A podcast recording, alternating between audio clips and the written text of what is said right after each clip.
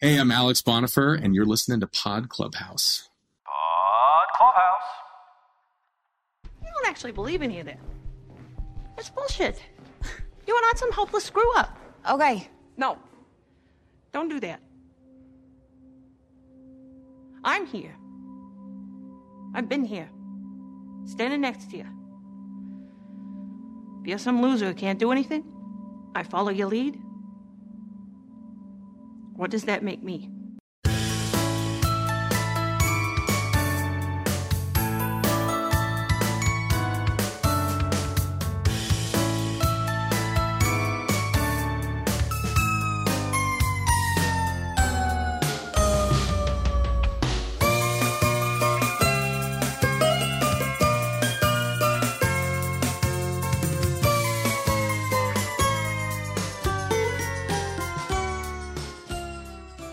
Welcome to Kevin Can Podcast Himself, your dedicated after show podcast for the AMC series Kevin Can Fuck Himself. This is Caroline. And this is Mike. Tonight we're discussing episode five of season two, The Unreliable Narrator. It was written by Sean Clements, who's previously written an episode this season, Ghost. Uh, he also wrote the uh, Grand Victorian episode from last season. He's also an executive producer on the show. We've talked about Sean a little bit. He also played Patty's ill-fated boyfriend from season one from the pharmacy. Uh, yeah, so Sean, Sean is all over this show. this episode was directed. I feel like I should just record this and then just insert this as a recording. It was once again directed by Anna Dokoza. Awesome. Just a community note if you want to continue the conversation, please join us on Facebook and Kevin Can F Himself fans. We're continuing to discuss all these characters and where is this crazy series going. I don't know, but we're here now at the start of the back end. This is it, episode five. This episode officially begins the last four episodes of the of the final season, and I, I think you know, you were saying, we were saying before the recording, there's definitely a ramp up in pace in a season that was already experiencing a condensing of pace and storyline. This episode, maybe even more so. What do you think? Yeah, there's something about a blackout that kind of represents a reset for me.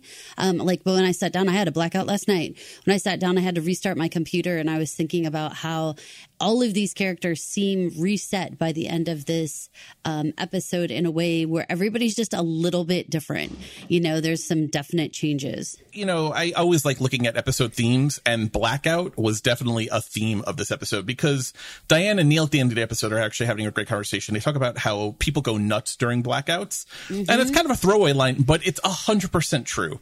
It's 100% true. People do go a little bit nuts during blackouts because it is such a shock to the system, the normal operating thing way of things, I think people often either experience irrational elevations of fear that they wouldn't normally have. I mean, night comes every day, but something about a blackout, even if it happens during nighttime, feels heightened. Or I think people get more daring, or they shed their you know their inhibitions during a blackout. And I think we see a little bit of that in this episode of both of those things you know, everything that you're used to, everything that's familiar suddenly seems eerie. You know, like your own house, you know, seems weird and off. And that's a lot what I was feeling throughout this episode. Like, you know, our, our characters are mostly the same, but everything just feels a little bit different. I was working in the city in the 2000s. I was working in downtown, not too far from the World Trade Center site during uh, September 11th about two years later, it was the summertime, and there was a entire like Eastern Seaboard blackout, like one of those blackouts that knocks out entire cities, kind of thing.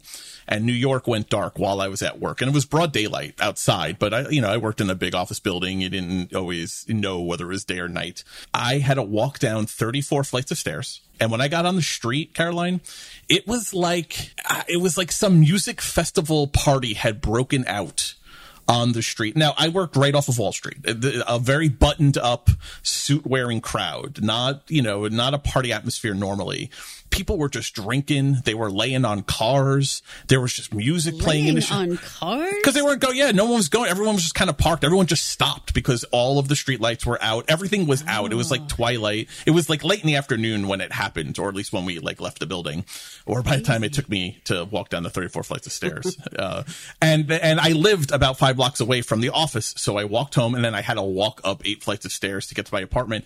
And just the entire experience, more so than the losing the power. I mean, it was it was a it was a post 9-11 fear. People were like, "What is happening?" Because everything was out. So there was Right. definitely that aspect to it. But it was just so surreal feeling. It was like this is a moment in time that will never occur again. All of these people are acting in a way that they would never act normally on, say, like a Thursday afternoon in the financial district. Going That on same 20 years ago. That Yeah. yeah, and it still stays with me as something that was very off-putting. Nothing bad happened. It was not, if anything, it was a very, it was a very happy atmosphere. People were elated to a certain extent, but it felt very off to me. It always, whenever the power goes out, I'm always so aware of the silence because you think it's quiet in your house when there's maybe no one around, but you take for granted like the lack of sounds of like appliances and computers and, you know, just little noises around that different electronics make that when everything does go off, it absolutely seems like, what the hell? like, Yeah. is it just me? No one else can hear anything too, right? Like, Yeah, no, I, I, I was, I, you were having to live through me venting. I lost power a couple of months ago. It was right in the middle of summer, hot day. Power went out for no apparent reason. It was out for like four hours. It was sweltering. I didn't know what to do. I was pacing like an animal because of the silence, because of the mm-hmm. heat. I have a cat. I, you know, I was putting her leash on. I was like, we got to go sit on the patio because it's too hot in the apartment. Because it's too hot in the apartment. I'm on the fifth floor. I can't take a chance of her jumping off of the balcony. So, you know, putting the little kitty cat leash on and like, I, I didn't know what to do with myself. I was like stir crazy. I got in my car like three different times just to drive around just because I needed something to do. It was, yeah. It, but, you know, I, every other night, uh, the lights are off. You know, maybe I have the TV Right. on, but yeah, it's different though. That, and I guess that's the point. And, and everyone here in the Kevin gang was different acted different. And I, like you said perfectly at the end of this episode i think everyone in in this show is different. Yeah, like there's that little reset that everyone is still familiar, but a little bit different. just a reminder we are assuming you've watched this episode. We are not going to be recapping or going step by step of what happened. We talk about a more general uh, uh you know of the show and its characters. So if you haven't watched the episode and you don't want to be spoiled pause the podcast go watch it and come back. We'll still be waiting here for you. Let, let's get into the normal stuff we talk about. The title card it was the emergency exit sign styling but it was done in the kevin can fuck himself uh, uh well titling but with the exit sign i did notice the tone that piercing tone and the laugh Yeah. track was back in a way that I really hadn't been noticing. It's definitely been there to level to different degrees, but it felt more pronounced in this episode. It was jarring because we haven't had it. So when I heard it, I was like, ooh, that's back again. That tone is, oh, it hits me at just that right exact Cuts right pitch. through. yes. And I wonder if it's because in the blackout, all of the silences, you know, make everything else more pronounced. You know, like the, a, a car alarm gets louder, a dog barking gets louder because all the other sounds, ambient noise gets kind of uh, drowned drowned away. This was a super short episode. This was under 40 minutes. This came in at like 39, 40, something like that. It was an under 40 minute episode, which is interesting because I think this is one of the more dense episodes. I feel like a lot happened in this episode to everyone. It's one of the few that we've had every single person in it. And there's a lot of scenes where there's a lot of them in it. Uh, it's rare. I mean, in Beth's Diner, there every single cast member except for Tammy, that's a recurring cast member to some extent, is in that shot, including Lorraine. Including Sam, who doesn't barely ever really cross paths with, say, like Neil. Anytime Sam interacts with any of the other cast members, I find jarring. But this episode, very much, I was uncomfortable the entire time because he spends so much time with Kevin in this episode. But I, it's also the kind of thing where, like, at any moment, Sam could be like, "I fucked your wife a bunch mm. right here," like you know, like. But he, it, it's it's very jarring, kind of the amount of time they do spend together. I like the people in the blackout. I felt like put on my back foot by this episode. There was definitely a lot of moments where people seem to spook around the corner all of a sudden. You know, like like when you know Allison and Sam are talking in the diner, and then all of a sudden Kevin's just like there. Like there's a lot of those kind of startle moments in this one. I'm getting the feel of Sam who um or of Sean who wrote Ghost because it's a lot of that same like coming around the corner like kind of like Right. feel. There was a lot of like jumping in this Nothing one. particularly scary when you look at it objectively, but it leaves you with a vibe of very disturbed. It's like real life scares. They're not it's not scary like you know a, a you know a goblin, but scary like you know your husband comes around the corner unexpectedly. Also, and let's take the Grand Victorian takes place in the restaurant and uh, the Tricky Ricky's next door. The ghost episode takes place largely in the mortuary and the cemetery. And this episode takes place mostly in Bev's Diner or City Hall. Sean Clements doesn't like writing in the Kevin set. He doesn't like writing in Patty's house. He likes writing out and about in, in the in this small, small town. He's, he's like the capers. He does the capers. It's funny with Ghost too because that was also Patty and Allison on an adventure together. Yeah, they're always capering. Uh, let's talk about our guest stars. We've already had Peri Gilpin the season. We had Robin Lord Taylor came back for an episode so far. We know there's another one on the horizon if you read the trades that I won't spoil here, but she's coming. Uh, but in this episode, we had Rachel Dratch. Uh, which I thought was fantastic. Debbie Downer herself. What did you think of seeing old Rachel in this disgruntled employee role? Oh man, I thought she did a perfect job of embodying this totally like bitter employee who's like just completely ready to like do anything to like take down City Hall from the inside. Loved it. She she was fantastic. Fantastic casting. And I love the idea that she keeps the keys hidden in like her fruit bowl. Yeah, because she's just like a little weirdo. Like a little that weirdo, but like with a nice vengeance streak in her. I like it. Right? She's the kind of person you exactly want on your side in these kinds of moments.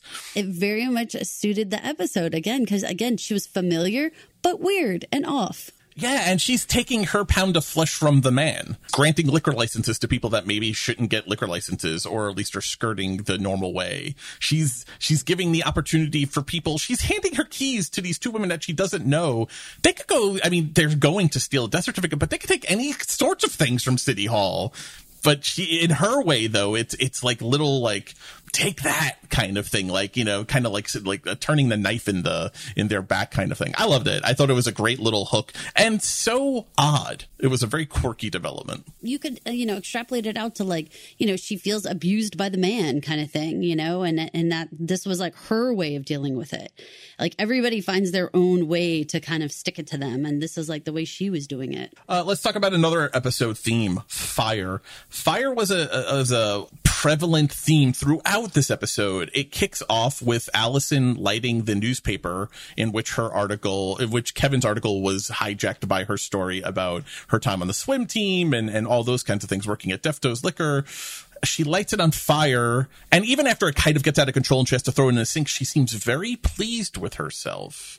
That was such an odd scene for me because i'm like thinking like why are you lighting this on fire? I understand the symbolism of like burning down her old life kind of thing you know like this isn't this isn't what her life's going to be like anymore but just the actual act of doing it and then it was like what what were you going to do? Like you were just holding it up in the air. Like what was supposed to happen?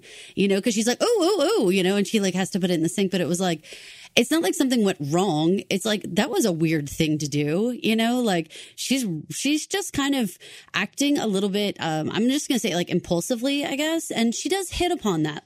That later on when they're in City Hall, she has that line about you know she doesn't want to think about anything too much, you know, because she'll talk herself out of it. Well, that moment was like you didn't think that through at all. you just lit a piece of paper on fire in midair.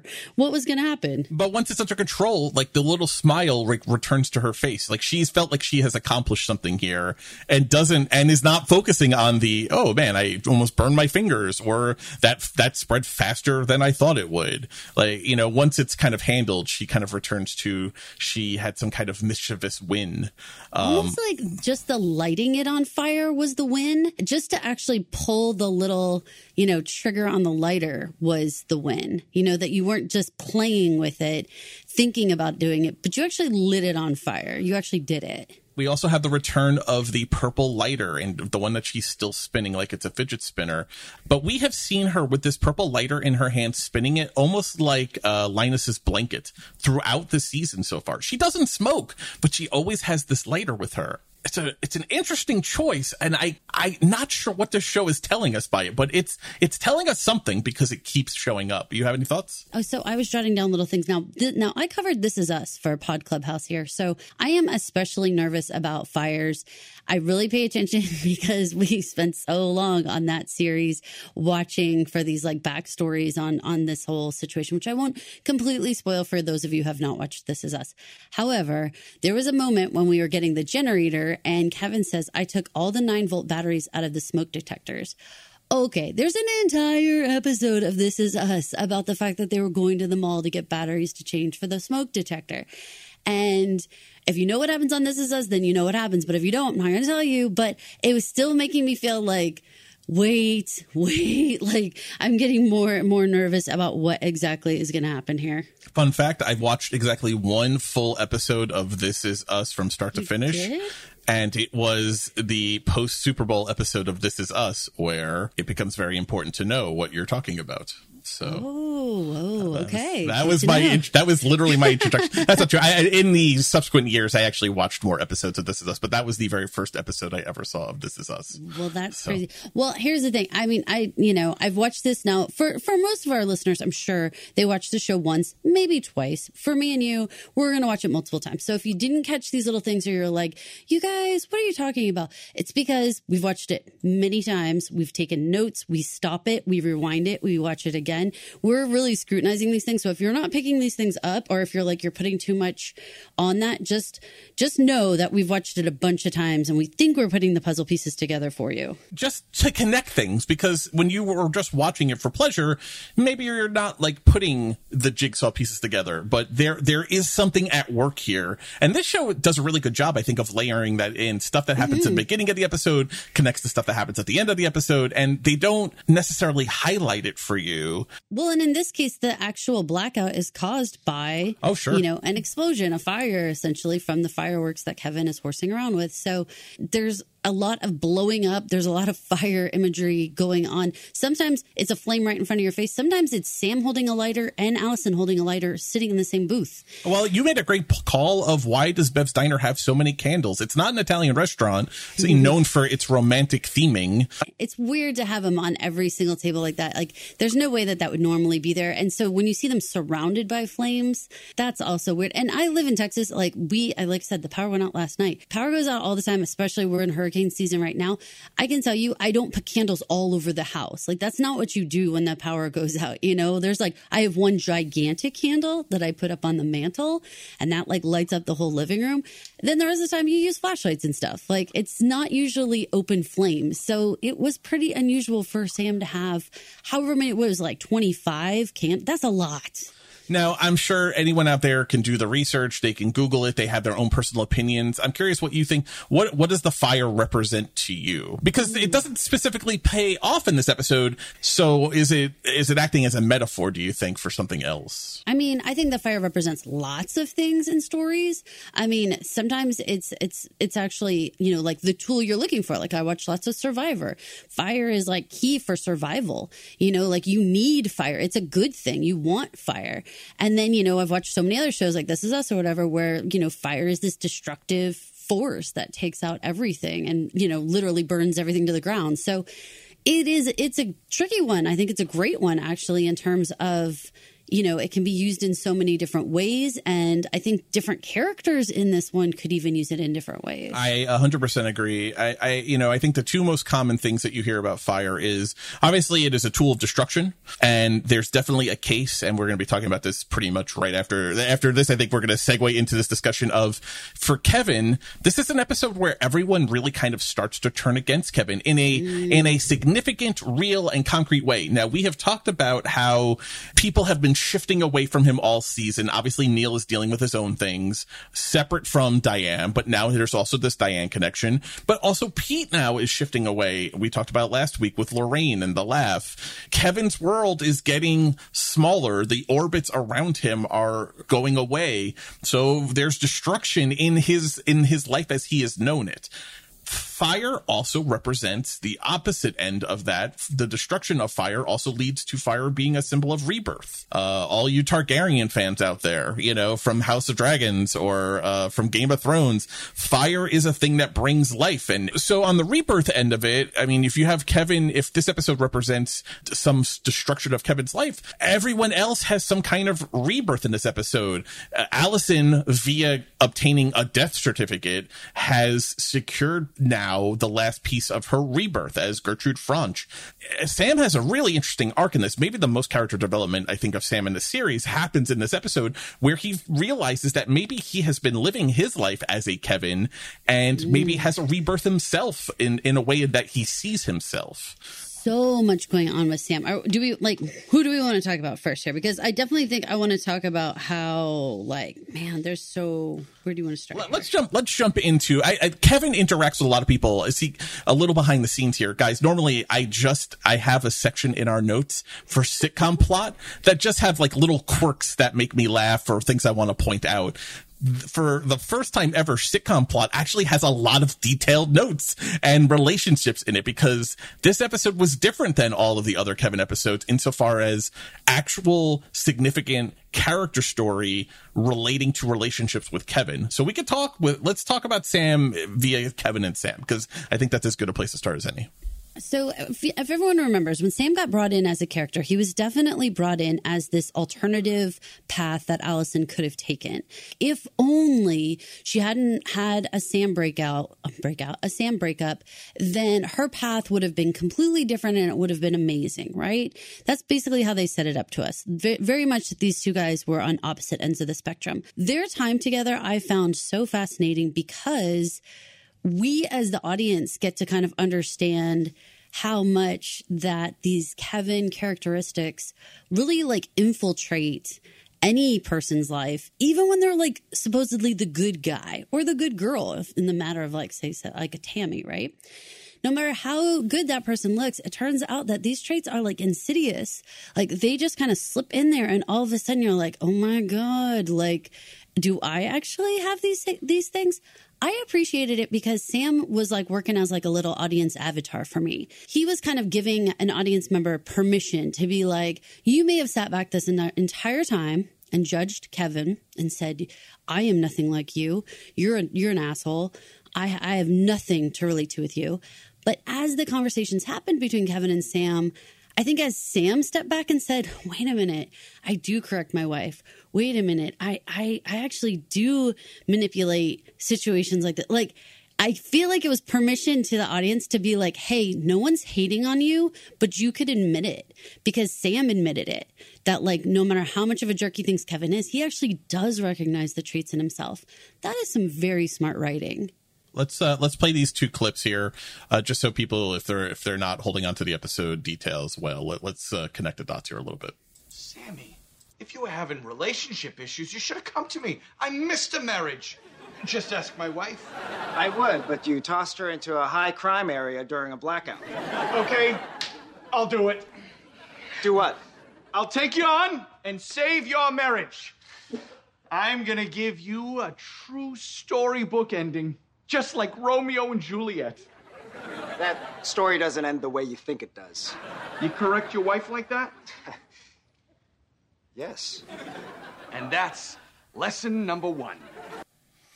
And and that yes when he says yes he says it with realization.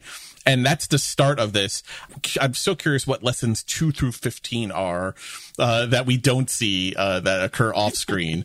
I like that you're curious. I'm like frightened. I- i'm a little afraid too but the, every time sam and kevin have an interaction Ke- uh, sam is taking something away about himself from it. So i am curious what else he learned about himself. We need like Valerie to write a book after this and be like, how to not be a Kevin, and like give us the give us the, the one through fifteen lessons. let's play lesson 16 though because this is interesting not only for sam to see how kevin is and who kevin really is and see himself in him i think it's great for the audience to see because it shows that kevin knows exactly what he's doing he understands what he's doing when he acts the way he acts and for all those people that are trying to get a handle on how does x y and z in my life manipulate me well it's because they do things like lesson 16 let's take a listen You're not a suspect. This is time for us to work on marriage lesson number 16. Can I be a suspect instead? Now, Sam, what do you know about funniness? What?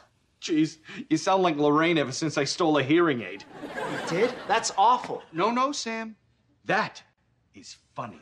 And funniness is my greatest strength. Well, that and my muscles and everything else, including my brain. So you think I need to be funny to get my wife to like me again? Oh, absolutely not. You're too hot to have a sense of humor. Me, on the other hand, I am the rare exception that has both. You need to find your thing and use it. You know, your strength that makes you so lovable you can get away with whatever you want. I don't have that. Come on, don't sell yourself short. Play up that uh, sensitive thing you got going. You know, tell her, tell her that you're broken. Tell her that you guys can fix each other. Tell her you're in AA. I'm in AA. Score! it's right there. They're putting it on the glass for y'all. Like there, this is how Kevin operates. He is aware of what he's doing. It's not by chance. Uh, now, granted, he thinks he's lovable and funny and hot and and can do all that but he operates in that way. And for people that aren't married to him or people that aren't the victim of his direct abuse on a daily basis it works think of how the cops talk to Allison about her husband in this episode. You know, like like she's some object off of Kevin's shelf. Like I never realized Kevin's wife. You're talking to Kevin's wife. Like you know, they say I never realized Kevin's wife was such a phenom or worked at Deftones. This was the first time that Sam actually spent a good deal of time with Kevin where he was interacting with him one on one, where Kevin was actually directly speaking to him, not in like offhanded comments or anything, but like trying to have a conversation with him. The small things, like, you know, just that he would throw out thinking there was something small, like, haha, I'm so funny.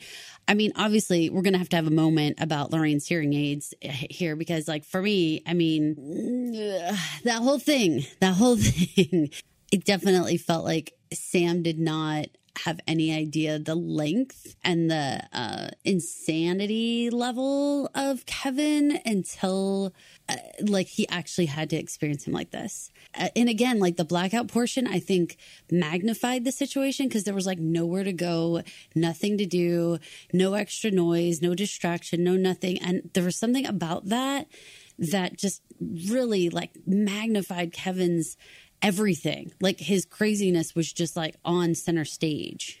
Uh, yeah, hundred percent. When Sam says to Allison in the beginning, uh, "Kevin's a clown," it's so dismissive of Allison's feelings and experience. It is a Kevin like mo. It's a Kevin like move that he does to Allison, just erasing her her contribution to the conversation, as if Sam knows Kevin better than Allison does it's the thing that drives me crazy about Sam and ultimately makes me not really be able to root for him because that behavior comes so quickly to him. And we see it all of the time with him. He, he assumes the worst about Allison, maybe for good reason, maybe for not, but he treats her like a little child when he says things like Kevin is a clown. It definitely plays down Kevin, but now it makes sense because, because he sees himself in Kevin. Why would he think Kevin was so bad? You know, he's just, he's just anticky, you know, he, he's not he's not actually bad. The hearing aid point for me is like the big like line in the sand. I know that they are are maybe for some people it'll be like the citywide citywide power outage, but my eldest daughter is deaf and blind. She has hearing aids.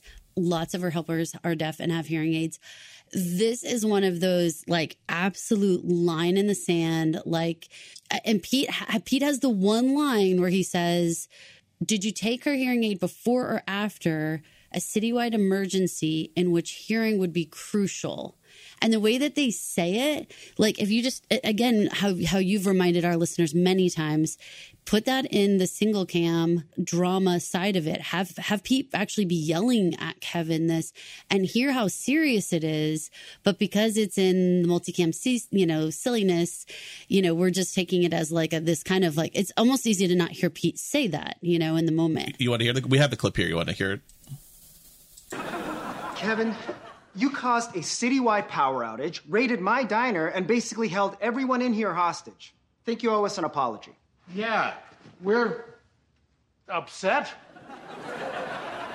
and you should say you're sorry. Apologies are like tears. Everyone has to let them out unless they're a real man. Dad, you taught me that. I, I never said that. What?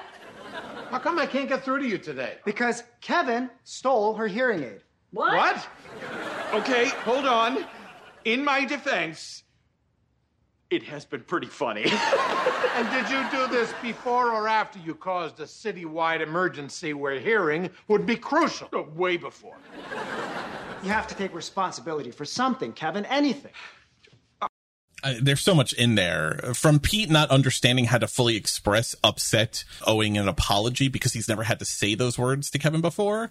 But his, this new experience with Lorraine and what Lorraine's been put through today is forcing these literally, we're literally watching Pete learn words. Like he's growing, like, like right literally of in the moment, like the Grinch, his heart is growing in front of us. Like he's, his his vocabulary as it relates to Kevin is growing right in front of us. That's huge. That's huge for Pete to have this uh, moment.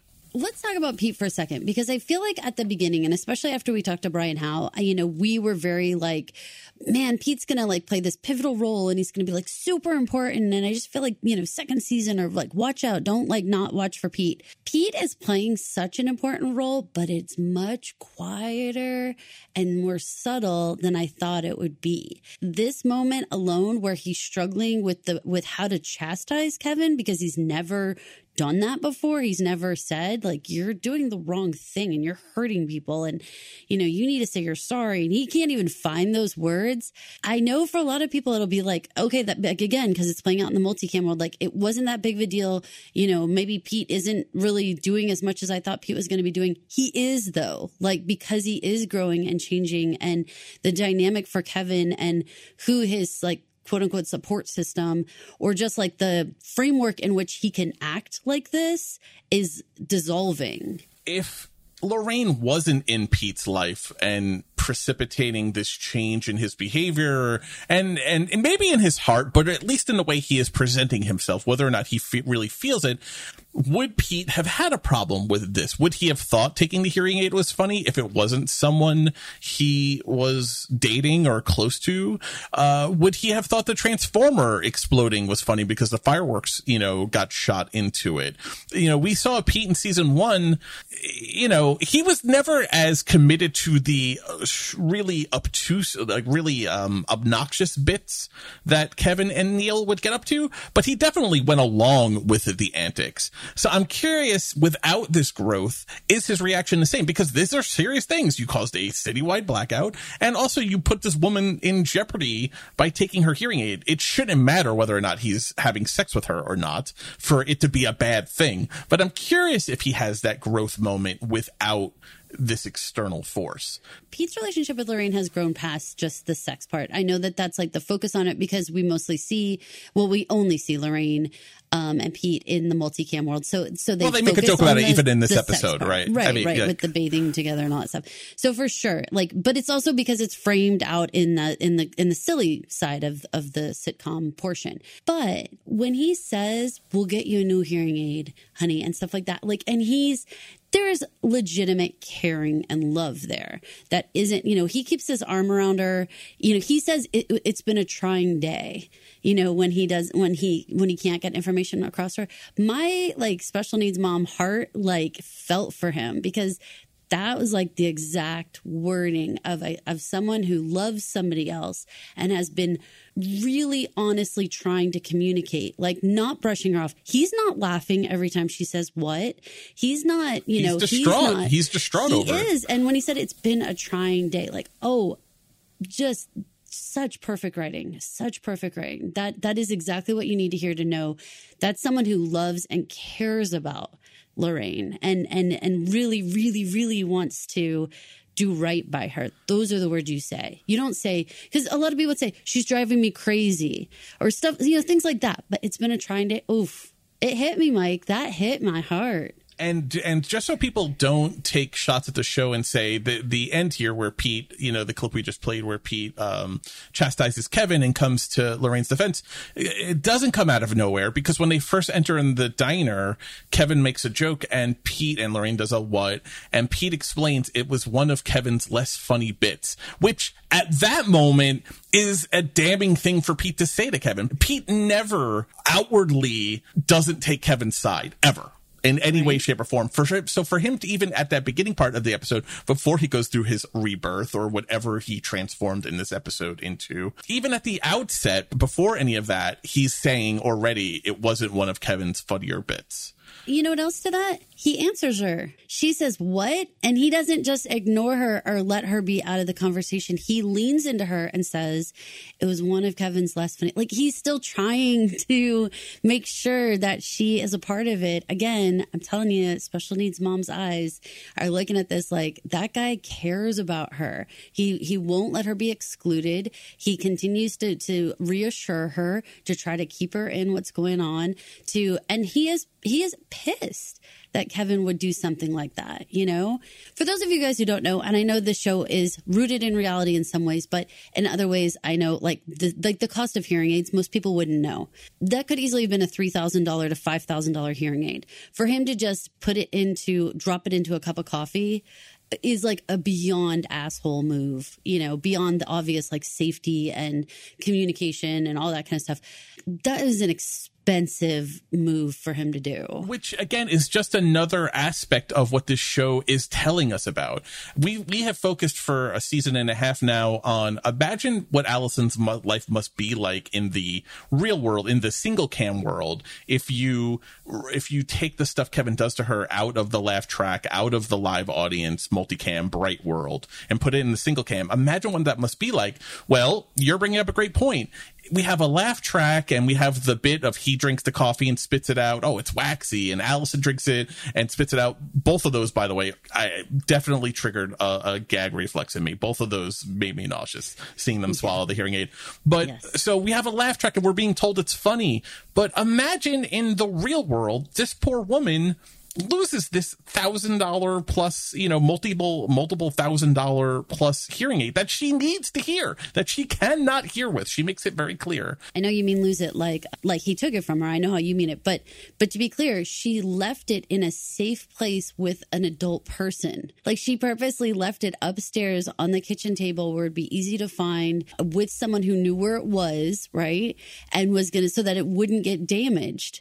Uh, you know, no, can I say as like an actual hearing aid owner uh, in, in the world, it would be pretty uncommon to do that. She'd probably have a case in her purse and would have put it in her in a case in her purse. So that part again, like I understand the show's rooted in reality, but then sometimes not rooted in reality like that. She would take it with. It's not crazy to me for the idea of like leaving it somewhere where someone else would have an eye on it. so and and so much of what we're talking about imagine all imagine all of these conversations all of these interactions with Kevin, I, cannot implore enough. Imagine they're taking place in the single cam world. Uh, let, let's get off of giving him the pass because there's a laugh track and because it's brightly lit. And this episode's not even brightly lit because it's in the middle of a blackout. But let's remove the laugh track and the audience uh, cueing us to, to laugh or find it funny. Put it in the single cam world.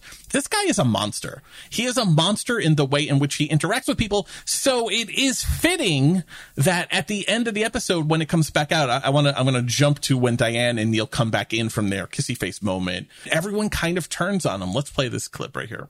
I got nothing. See, Neil, no. Wait, what? I guess you're pretty good at accusing people of stealing your dumb generator. Yeah, and causing blackouts. Yeah, I'm starting to think that maybe I should cause a blackout. Kill him! Uh, I'm, hit him! I mean, on top of Sam right before that moment saying you've got to be held accountable for something. You have to take responsibility for something, Kevin. Like the walls are closing in on Kevin. It feels that way, absolutely, and and everyone has their reasons. Okay, so we talked about this a couple of episodes ago, probably not even on the podcast, but I just kept asking you questions about Neil's record. And when I was watching this episode, and he basically uh, accuses Neil of not being there um, for the for the fireworks practice, and that's why things went awry. But also accusing him of of taking the generator, doing something with the generator. It made me have this like moment where I, I know I kept asking you this. The whatever record that Neil has, which I think we know is arson, if I'm remembering correctly. It's making me feel like it was Kevin and that Neil took the fall because he's accused all the time. Between that and then the whole like cutting off his toe, Again, imagine that in a single cam. Imagine. And- uh, yeah. I'm throwing up. like we said last time, you know, it's coming like line after line after line, the, the, the things that he does, but the severity and the like, like serious consequences of what he does is like coming harder and harder. and all coming to the surface like it, it's Yeah. all being brought Everyone out knows. Ev- Yeah. everyone knows and as everyone has just kind of looked the other way but now that's not happening for him all you know that kevin touch of luck because he's so lovable and could do no wrong that he's trying to teach in lesson 16 to sam it's kind of you know that luck is seemingly running out on him but he's also shooting himself in the foot though i mean let's play this clip because it's one thing for him to start to lose pete you expect sam is not going to be a big fan diane these are not people who are necessarily going to come to his aid in any way but he turns on neil in a spectacular fashion which leads neil to saying this i mean this is i mean talk about isolated sound clips that are great Kill him! I mean, I've been playing that clip for like two hours at this point in my just because I find it so funny. Um, but let's listen to this clip right here. and ironic. All right, which one of these losers was it, Kev? Well, Neil, I'd say it's the biggest. I'm going to stop right there only because point, listen how on Kevin's side Neil is at the start of this clip. Even with all of the shit that's happened, even with all of the confusion going on in Neil's life, he's still ride or die at the start of this clip. This clip that's less than a minute long. All right, which one of these losers was it, Kev? Well, Neil, I'd say it's the biggest loser of all. Because you stole the generator. And you've lost weight recently. Congrats. What? You can't be serious. I'm as serious as Dad's coronary event, which they're now classifying as inevitable. What? I have nothing to leave you. You've been sabotaging me all day. You bailed on fireworks practice, which is why I shot him too low, which is how I blew up that giant electrical transformer this afternoon. Wait, it's your fault the power is out? No, it's Neil's fault. Gosh, weren't you listening? No, I was listening. You really believe after everything we've been through, I'd steal from you? Not only do I believe it, I know it to be true. In fact, this case is wide open and slammed shut. Just like the car door, which I caught Dad's hand in earlier today. the fuck with this guy? Jesus Christ, he's he is on a rampage of destruction always, and it's just not funny. That's why this episode feels so different. The anticky stuff is just hitting so close to home. This is not like torturing the neighbor across the yard that we don't get to see. This is not like whatever arson him and Neil have done in the past together. This isn't like any of the of like getting rid of the furniture in the house from season one. These are the people we have come to know and and and and and see on a week in and week out basis. These are the people that he's surrounded with 24 hours a day, and he treats them all like shit. And the fact that he has this like motto about how you know tears and and apologies are for every, you know you have to let them let them all go unless you're a man. Talk about horrible, horrible crap to have to listen to.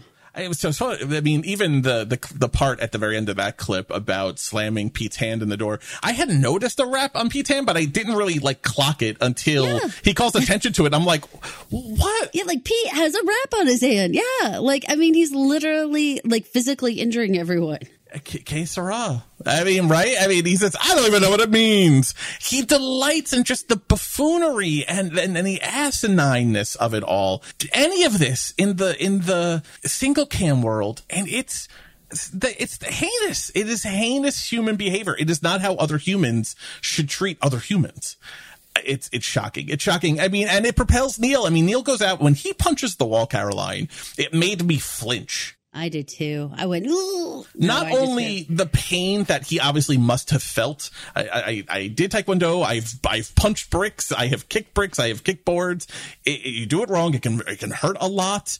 Uh, and it, so not only beyond the pain, the anger behind him doing it, like it was visceral. Like I felt it. I felt it in my soul when he when he does it. Oh. Same. And and the and the absolute like fruitlessness to the whole thing and and just like it just frustration of nothing. Like you're literally punching a brick wall.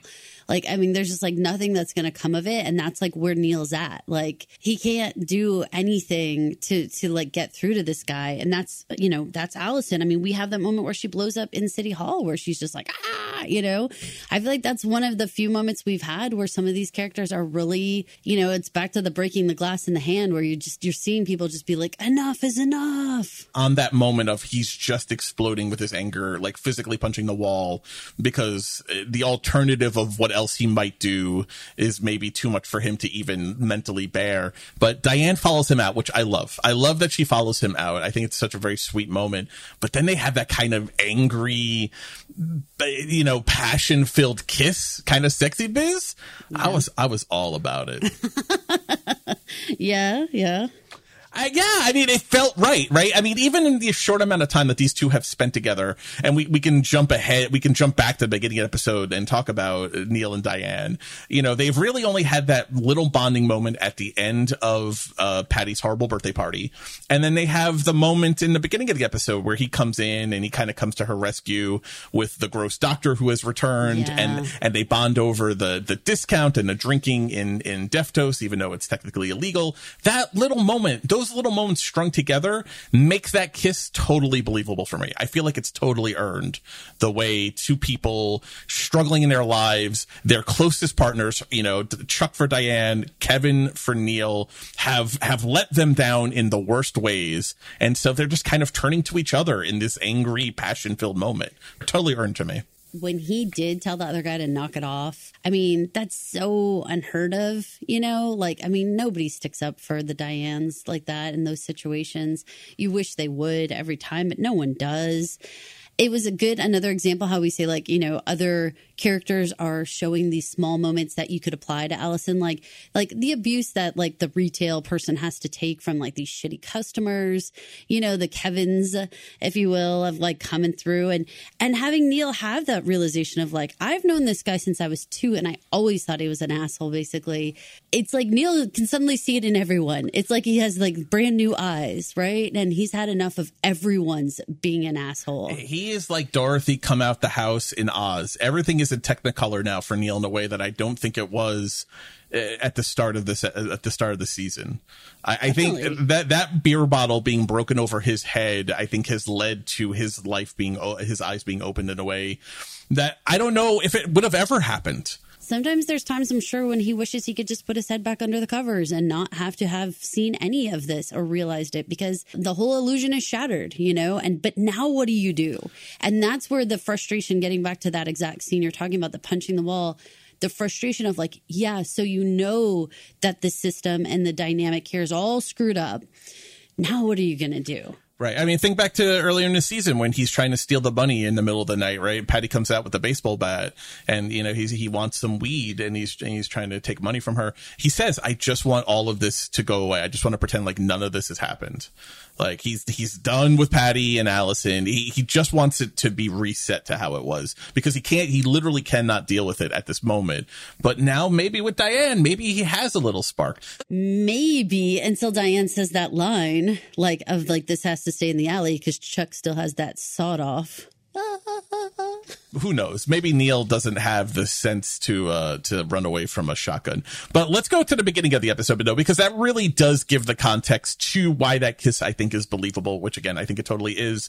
Doctor Gates is back. For those that don't remember or haven't rewatched the series, way back in episode in season one, in episode two, I believe it was, uh, when Allison first gets the painkill overdose, when she's fir- when she first gets the idea to kill Kevin via overdose, she goes to her doctor doctor, who is this doctor in this episode, Dr. Gates, and tries to sell him on back pain so that he'll uh, prescribe some oxy and he's not buying it like right out of the bat, right out of the gate. Like he questions her on it. But if if I remember correctly, you and I both had a problem with him because he insisted on bringing Kevin into it, as if she was not a grown adult woman who could handle her own business. He was putting upon her that she needed to bring her husband into it to make these kinds of decisions. I definitely remember him saying something like, "What does Kevin think about this?" Right. And it was like, wait, what? Like, why did you even ask that? Yeah, so Dr. Gates had some real misogyny that we had a problem with way back in episode two of season one, and here he is again. We haven't seen him, you know, in a season in in in a handful of episodes, and he's still pulling the same nonsense. Let's take a listen to this gross misogynistic doctor. Heard you and Chuck patch things up. Patched like a band-aid on a bullet hole. Good for you. No one stays together anymore. Bet. I know that thing with Tanya seemed bad. But, you know, I love my Miller Lite. That doesn't mean I'm not gonna sip from some Sam if there's an open bar. Buddy, there's a line. I'm talking to yeah, excuse me. Uh, tell Chuck um, he still owes me for his bull and deuce, okay? Thank you. Guy's been my doctor since I was two. Even then, I knew he was a dick. Six pack, seven eighty nine. That's two dollars cheaper than usual. I am. I used my employee discount for you. Just this once. Don't get used to it. Oh, shit. And then he goes back and he adds some more to the to the purchase. So he gets the discount on it. But dr gates this this bullshit of good for you. No one stays together anymore in marriage kind of thing. One is such a a shitty comment to to make about someone that you don't know the inner workings of their life. Why would you even say that? What you don't know what Chuck has put her through or what their marriage is actually like. This just idea of we stay together because we stay together because that's the thing you do, which is something that back in season 1 Diane would preach to Allison in different ways. You know, when she would tell her to wear shoes that were destroying her feet so that Kevin could be happy. Uh, don't wear a dirty smock the with the Belichick you know cut off hoodie because think about how Kevin wants it. This is shit that Diane would preach to Allison, but now Diane's through the looking glass and she's getting this stuff preached to her by this gross fucking old man doctor. But then on top of it, he call, he does the Miller Lite Sam Adams comparison super gross. I, I'm not a woman, but I, I, so no, no guy is ever saying any of this to me. No fucking old man doctor is ever going to come up to me at six foot, big burly dude and, and try and sell me on this. And I still wanted to beat the shit out of him. I don't know what Diane must have felt. If, if her fists weren't curled in anger to hit him, See, I don't even think that it did get like that. I think she was just she was absolutely resigned. Like like yeah, not only am I being compared to a beverage for him for his like, you know, use whenever he wants to, but also uh, like I should just be cool with it you know, that he's like having affairs or doing whatever. Like the whole thing is just, oh, it's so demeaning. But I don't see her getting upset. He, she doesn't do anything to change it. She's just like, par for the course. What else would you expect him to say, you know? Ah, that breaks my heart it breaks my heart. I, you're 100 percent correct, but it, could you imagine? Could you imagine another man saying to you no. about your wife, "Hey, you know, she had an opportunity to go sleep with another guy. Like, who who can't understand that? What would you do?" I'm not really. It takes a lot for me to to be agitated to hit someone, but I would have had a response. It would have been loud. It would have been profane. It would have been threatening. I don't. Here's the thing no guy would ever say that to me. It, it just wouldn't happen. And that's the point. I would get the reaction that Neil gets uh, when he turns around, when because the doctor is all bravado until he turns around and he has to look up three inches into Neil's face, and then he shuts the fuck up real quick. That that's that's the reality of it. This is who this doctor is. That scene, beyond what he says to Diane, the weakness that he shows that he shuts his mouth when he turns his head around and he sees Neil that tells you what you need to know about this guy. This little tiny piece of shit guy. This is how he talks to women. This is how he talks to to other men until he realizes they can literally be, pulverize him into pulp. That's what you need to know about the star. And I, I, I'll tell you why I'm agitated about this. Because you certainly are. Because when we had that episode in season one, in episode two, and we took this doctor to task for being a piece of shit misogynist, there were several comments directed at us that we were way off base, that that it was too that we were reading too much into it, that obviously he just had her he had her best interest in heart. Hey, he was a piece of shit then He's a piece of shit now. And if you think otherwise, please don't share it with me because then I have strong feelings about you. Oh, if, no, if, stop. This is indefensible fucking behavior. It's no, it's indefensible is. fucking behavior. And y- y'all, and, and if you how... think this is cool, you're probably a Kevin and you need to take a long fucking look in the mirror. You need to have a Sam come to Jesus moment. My instinct is to stop you, but I'm not going to. So you go. You no, I'm, I'm done. I, wanna I'm. I'm done with it. I, because I've been, I've been stewing on it for 11 episodes. I'm smiling because it's so every day. Like, and that's the that's the thing. I think the people who had an issue with us back in episode two, I would hope if you've continued to listen or if you've just continued to watch or whatever, because you may never hear this. I certainly hope that you see that those types of comments are they're so difficult for for especially women to deal with but i'm sure men deal with them too on some level because no one believes them because they just are are watered down and being told oh it's just you're taking it the wrong way you're being what sensitive Yeah. you're just being too sensitive Yeah. and the reality is that no, I mean, when you especially have a show like this, which at this point, I think the speed in which all of these things are happening, I think these last episodes are going to be like fast and furious for us. I think it's going to come at us in such a way that it's going to take a lot to process, like everything. But I encourage you guys to like watch an episode and then go back and rewatch it again because when you're catching these individual lines, like all we're talking about is a checkout line with like two customers. That's it. And this whole scene lasts all of like two minutes or something in the scene. Think how angry you just got, you know, and no, nobody like threw, you know, hands. Nobody like, you know, the, the man didn't like call her any names, none of those things, but just the casual everyday nastiness that women specifically have to deal with. It's like mind blowing when we see it like this, like really, really giving a chance because because eh, it's so dense in this episode.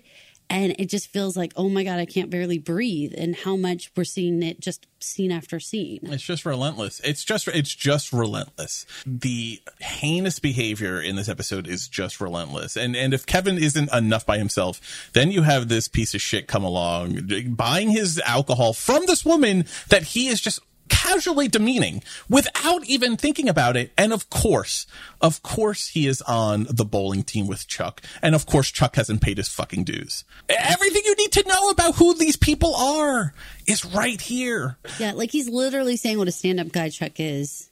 And also, Chuck hasn't paid. like, mm-hmm. Yeah. Anyway, so from there, uh, uh, there was a nice moment in this because it's actually right after here where where Neil doesn't want to be alone. He doesn't want to go home, which I give Neil credit. He doesn't want to go home and drink in his apartment alone because obviously that is where he would be going to, right? But he wants to be with someone. He wants to have some human contact. So he wants to drink uh, here with Diane, and the power goes out. And we had seen it right before then. Sam and Allison were in Bev's diner, and the power kind of winked out. Then Patty, of course, is by herself and the power goes out. Just a nice detailed moment. They didn't need to show us the power going out for all three of them. We would have understood it, but it was just a nice, who are you with? The way the power kind of goes out, it doesn't go out with a big explosion like the transformer must have made. It doesn't go out with a cacophony of noise. It just goes bloop. The end of the world, right? It just goes out with a whimper. It just goes out with a winter because that's everyday life, just like Dr. Gates's comment in passing. This wasn't him winding up on his soapbox. This was wasn't this wasn't even He wasn't even yelling at her. Any like he really didn't. It was just that casual. Like he wasn't really wasn't thinking about it. the second he left Deftos, he didn't. If he thought about any part of this interaction, it was about how fucking big Neil was. He didn't go home and think about like, man, I really gave Diane what for about her place as a woman. It didn't even occur to him that he was being a piece of shit. It didn't even occur to him. Crazy. So let's fast forward to the end of the episode. Then we have the sexy biz. Listen to that context that we've just set out. Now you understand why Diane one would follow Neil out, right? Because they haven't had a ton of time together, but that's a significant moment where he kind of comes to her defense. Oh, it's huge. Huge. Huge moment for Diane, especially. I don't know that Neil is thinking about it being a huge moment. I think he was just kind of doing what was right in the moment. Oh, but that's not Neil. So that's some that's some major growth. And again, this is a serious authority figure for him.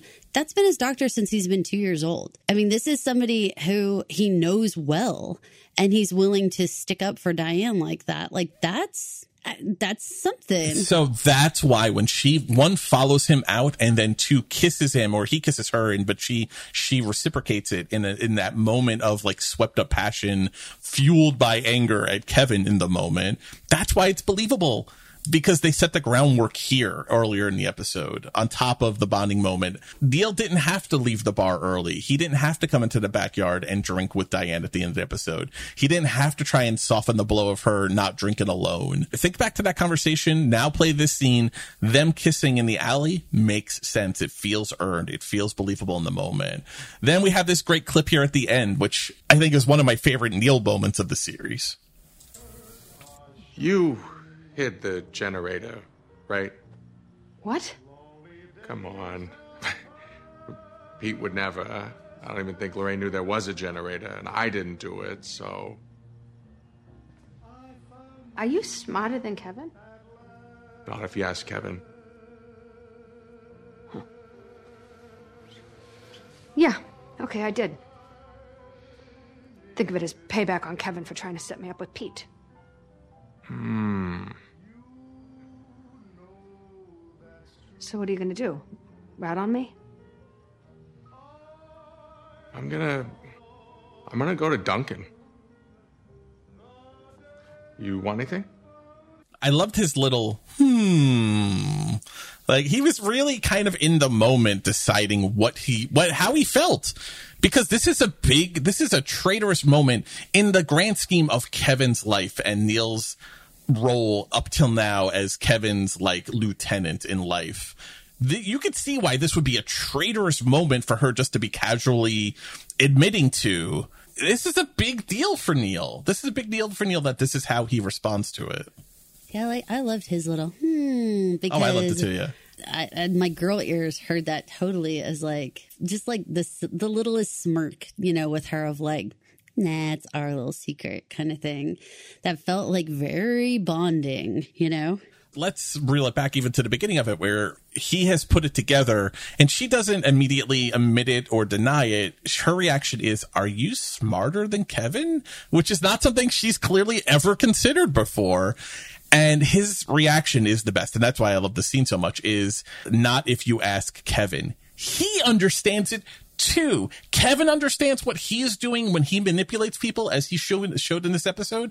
And Neil also understands his role in their two person dynamic. He knows that if you ask Kevin, Kevin would say, obviously, I am more smart, I am more intelligent than Neil. But Neil is saying, yeah, I am by demonstrating the fact that he understands his place with Kevin.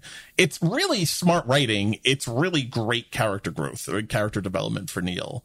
Having that glimpse behind the, the curtain because it also ties back to pa- uh, to Patty and in the first episode of the season where she tells Allison he's not helpless. He he's not an idiot. He just makes you think he is so that you'll help him and do things for him.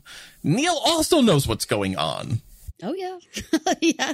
I mean, I, I that's what I'm going back to the pancakes. Yeah, he knows.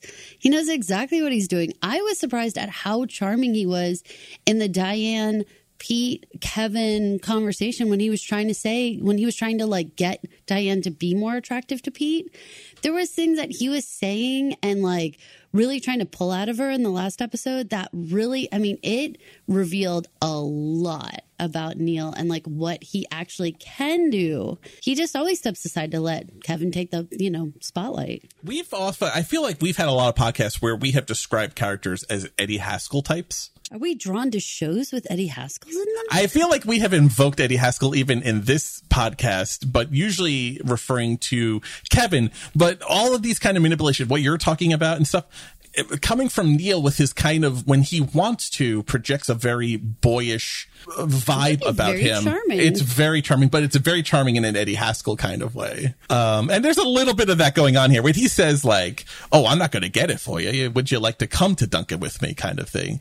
See, and that is a practiced situation. That's what I'm saying. He's actually good with women. Just think of how that scene plays out in 90 other 90% of the other shows we watch. He gets flustered because she just gives him the order and is expecting him to bring it back when he is asking her to go with. But most of the time men get flustered and he doesn't get flustered. He's like, "No, girl, You're calm with me. He's way more smooth. He actually has game and uses it. And she's like, okay, like she goes right along with him. He actually has game, y'all. Like he shifts from being real smooth, like I, you know, I'm asking if you want to go with me, and then she's like, sure, fine, whatever, and he's like, yeah, fine, whatever. Like then they kind of get cool again. Yeah, but that's smooth. That's smooth. I love it. I love it. I, I love. I, I love how they're doing everything here. Much. Yeah, I'm. I. You know, I don't know that Diane and Neil. I mean, come on, we can't ignore the Chuck factor, and we can't ignore that this isn't. This isn't actually a good thing for Diane. this isn't really a good thing for anybody. But you know, we can appreciate the playfulness and the fact that he actually 100% can get women. Like, we haven't seen him with a girlfriend, which makes me super sad because in reality, he's actually good around women. When would he ever have the chance, though, when he devotes his life to Kevin? That's the thing. Literally, the first time he's probably had in 20 years to have his own exploration with women. Although, I don't know. No, he. Mm, he's had girls back to that basement. That's the thing. He's too good at this. Yes, but the second Kevin calls, though, he's leaving those girls in the basement, right? He's rolling out of bed to go answer Kevin's call up until right now. Like so, yes, I'm sure he's had lady visitors and and and lady visitors and women and stuff, but they were always in a second position. Oh, definitely, yeah for sure. I mean, think when Kevin calls and he's smoking the weed, he he's like, "I'll be right over, buddy," and then smacks himself before getting up to go. Very you know? Cameron from Ferris Bueller's Day Off. Like, I don't want to go, but he's still going to show up. Yes, of course. Uh, you mentioned Chuck. You invoked Chuck, so let's let's uh, under Chuck much. Okay. I, I cannot get over this because it passes in the multicam, and so you just gloss over it unless you're paying attention and you're thinking about what that would be like in the single cam. How do they all show up at Bev's diner when the power goes out? Kevin tracked her location on his phone. Yeah. Guys, he tracked her location on his phone. What the actual fuck? That's not the first time they've told us that he tracks her phone. But again, it just, I mean, I hope people are really having this like hammer home, you know, that this is not okay. Like what he's doing, what might have come off as like season one. Oh, you're just reading too much into it. Oh, spouses have find my phone on their phone. No, this is different. And he uses it in a, in a, in a way that is much different. Right. He's not using it because he's concerned about her safety or losing her phone and helping her find it. He wants to know where she is, and he and is going to go there. He watches it. He tracks it. Like he's Harry Potter with the Marauders map. He watches. he watches where she is. It's it's the same thing. I don't think we should compare Harry Potter. Oh right. That. that seems wrong. Maybe. I don't love Harry Potter as much as you love Harry Potter, but that just doesn't seem right. Well, okay, that's fine. So yeah, he he is he is stalking Allison. He tracked her phone, and again, yeah. there's a laugh track, and and she's like, oh, she's very over the top, like, why, why are you here? And he and and it just kind of goes right by like just without even without anyone uh, double taking not even sam mm-hmm. does a double take but i'm sitting here like he tracked her fucking phone and then came there and brought the whole entourage so insane guys imagine imagine that in the single cam it's like single white oh, female. It's, it's, it's the whole Chuck thing. It's the whole Chuck in the it's know. Chuck down to South Carolina to to bring Diane home so she can see what she's been missing. That's why in my notes it says Chuck Much because it's exactly what Chuck did in the single cam to bring Diane home. It's disturbing, terrifying behavior. Uh, before we leave the whole sitcom plot, because I think we're just about out of uh, the all of that Kevin related stuff we have to talk about the tone shift that we see in this episode. We've been talking about the tone shift in the multicam all season. The fact that Allison is getting jabs in at Kevin in the multicam. The fact that she's getting laughs on the laugh track at his expense. This episode had the like watershed moment because it wasn't just the one on one, which it's been so far where she jabs back at him. She yells, shut up. She yells, I'd rather be dead or I'd rather fake my own death. That was all really one on one stuff. In this episode, we get this clip. We're going to call it the mistake clip. Let's go find some fuel. Allison, be reasonable. It's a blackout. I can't send two helpless women out into the post apocalyptic wild to die because I made the first mistake of my life. Kevin, your father's a priest and your mother's a nun. Think about it. Your whole life was based on a mistake. Oh, all right, uh, go look for gas then. Okay. You're leaving me? Yeah, it'll be a blast. Kevin's a real clown. everyone laughs at Kevin. I, when was the only? Can you think of a time in the in the course of the first thirteen episodes of this show, including this episode, where he where everyone laughed at him as the butt of a joke? Mm-mm. No, major major corners being turned here. You have to acknowledge it. If you, if you're someone who's watching the show for the deeper meaning, you have to acknowledge how big a moment that is. Pete, Neil, Diane, everyone is laughing at him here. That's just huge. And I like the end of it. I kept the clip going as long as I did because Allison gets a little digging at Sam by saying that he's a real clown, as in like, Yeah, yeah. you'll see. Enjoy spend a day, it. spend a fucking day with Kevin, and you'll see. I loved it. I loved it.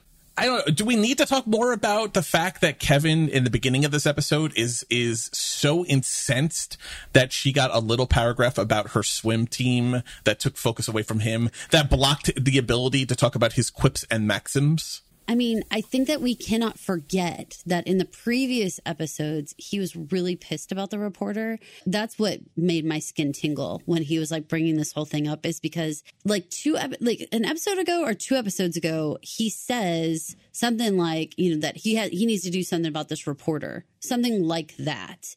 That was just so little. But then when it came, then when it was like all about Allison in this article, I was like, oh man, like, for me, I can't I cannot get out of my head the fact that he got Allison in so much trouble with her boss and made her lose her job. Like that whole situation when you were talking about oh like the the the damage done when we're talking about the severity level of what he's able to do to people, it's really scaring me about like what he's able to do and like What he's you know, capable of. yeah, like cutting Neil's toe off. I mean, I just uh. So all these things like the bigger things keep floating back to the top for me. And and that and Allison and the job thing continues to to nag at me. And everything with this article the way that it keeps coming around, like i'm surprised it came back up again. Like why are we talking about it again? I mean well what else could it mean? I mean obviously for allison it's her old life you know we see her as you know it's it's being used as like a you didn't finish something you started. You know you you quit it junior year. Like why why is this article keep keep coming back? This is too many times for it to keep be brought up for this type of show especially for kevin to bring it up like two or three times Well, now. that's and in a multicam set, right? That uh, think Yeah, about your sitcoms. much. Sitcoms reset. There isn't carryover episode to episode. So why this aspect? what's up Is it just to remind us that Kevin can't share the spotlight, even when it ostensibly helps him in his mayoral campaign to have this good press? Right, the cops seem impressed uh, at Allison. That must that must in, increase his standing among the cops, knowing that. So the article probably does help the wild dude, but he can't see it because, like having a baby or a dog in a house or celebrating someone else's birthday, it pulls focus from him. Is it just there to be a reminder of that? Or is it more about the metaphor of this is Allison's old life and Allison is getting ready to quit this current life and begin now a third life under the Gertrude Franch name? I uh, 1000% want us to put that article up on our big bulletin board because it's been brought up too many times and it is it's obviously under Kevin's skin more and more and more and I, it just it doesn't feel right that it keeps coming up. You're more community minded than I am, and I feel like you have been involved in more community activities in your life than I probably have. Okay. Do you think it's normal that they would start having 4th of July preparation in February to the point where they actually have fireworks available to test? I mean, no, it's not legal here. it's only legal to purchase like fireworks like at certain like the day or two before 4th of July and like the day or two before New Year's. So no, it makes no sense to me why they would have it. But also, Kevin 100% seems like the kind of person who has access always to fireworks. Why would why would this town put him in? uh, the- Talk about really not understanding who Kevin is. Why would you put this maniac in charge of fireworks? Because they don't know. They're all in the same boat. It's a boat of Kevin's. What are you talking about? You're under. It's a boat of Kevin's, but it just You're makes like, me why would a bunch of Kevins put a Kevin in charge? Because they're all Kevins. because they're all Kevin's. Because they're all Who was the Kevin's. other choice? I gotta tell you, I was super psyched to get a firm month identification uh, from from the cops in this episode. you always do enjoy a, a, a timeline marker. Uh, this show is hard. They never celebrate holidays. There are never any decorations up. Any of like the set dressing. I mean, we, we talked to Beth Kushnick uh, on our other podcast uh, that you do with Beth, um, decorating the set from Hollywood to your home. The the top layer changing over on a TV show to indicate time period and holidays is a big thing. It's a big part of set dressing. This show goes out of its way to never ever reveal when it is taking place other than a coat or some cold breath in the air They're always wearing coats, though. they're always wearing coats i mean you know it is There's chilly a lot a of the million months layers. You know what? I'm I'm gonna go with that same shit, different day. That's the motto of this show, right? So then you can't have definitive timelines. You can't have it doesn't matter Oh, it's summertime. Oh, it's it. Not only does it not matter, but it's also important that the days bleed into one another. There, it like literally never ends. i love that that makes a ton of sense especially with this show i, I There's like no breathe hole. there's no they forgot to leave a breathe hole There's not a breathe hole in this show. Uh uh God damn it! No breathe hole. no breathe hole. All right, let's shift over to actually let's finish off Allison and Sam because uh, because Allison does have that great line of he'll love spending a day with Kevin. He's a real clown. And Sam says, you know, he's disgusted with Kevin, but also acknowledges that in his horrible marriage advice, Sam seems to have learned something about himself. The important thing here is that he apologizes to Allison. He apologizes for firing her, apologizes for making it about himself and not really having sympathy or empathy for her situation until today, where it feels like he's learned something, uh, gives her her job back. Allison kisses him in a moment that doesn't seem thought out, it seems very spur of the moment, but then begins to cry and apologize immediately. That's interesting enough, but for me, the camera pulls out, at that moment. It had been really tight on the two of their faces when that was happening. When she starts to cry and he doesn't really know how to react, take a look at it again, guys. The camera pulls back. It doesn't pull all the way out of Bev's diner, but it pulls back a decent amount and it shows you them in a wider angle it felt to me like it was something indecent or something private that we weren't supposed to see, it, like a vulnerability that we weren't supposed to see, or just this moment in general that we weren't supposed to see. Like we walked in on this very, very private, vulnerable moment of Allison's. I thought it was a really interesting camera movement. That that was what was left with. I don't know if you noticed it. I don't know if it means anything. I'm curious what you think of that end scene between Sam and Allison, and does it mean anything for the two of them going forward? It felt like a breakthrough that i mean he finally understood you know her circumstances and finally was able to stop making it about you know their like back and forth their own little crap that was going on and really realize the importance of what Allison was trying to do and, and why why he needed to be more supportive and how he's played into it this whole time by being one of the like turning a blind eye people of like it's not that big of a deal. You're making you're being too sensitive all that kind of business. So you know that camera motion for me felt like not exactly a happy ending because that's not exactly right but that's what you do at the end of a situation. Kind of like back up and show the town or whatever you know? There's some closure. For me it, it struck me i think a little bit different because it starts to move back when allison it's not kissing Sam. It's it's the breakdown that she kind of has afterwards. It's not clear why she's apologizing to him. I, I guess other than uh, not to put us through this physical thing again, kind of thing. Like you know, we've already been down that path, but it feels like it's something more. It feels like it feels like it's actually the extension of, and this is why Sam wouldn't understand. It feels like it's really the extension or the end of the conversation that she's had with Patty the whole episode, uh, which we're we're we're getting there. We're getting there pretty quickly, but it it feels like this was a breakthrough or a breakdown moment on her half. That's why it struck me as something personal. Why the camera would pull back, like like look away, like she she's she's too raw here. We're seeing we're seeing Allison in too raw a moment.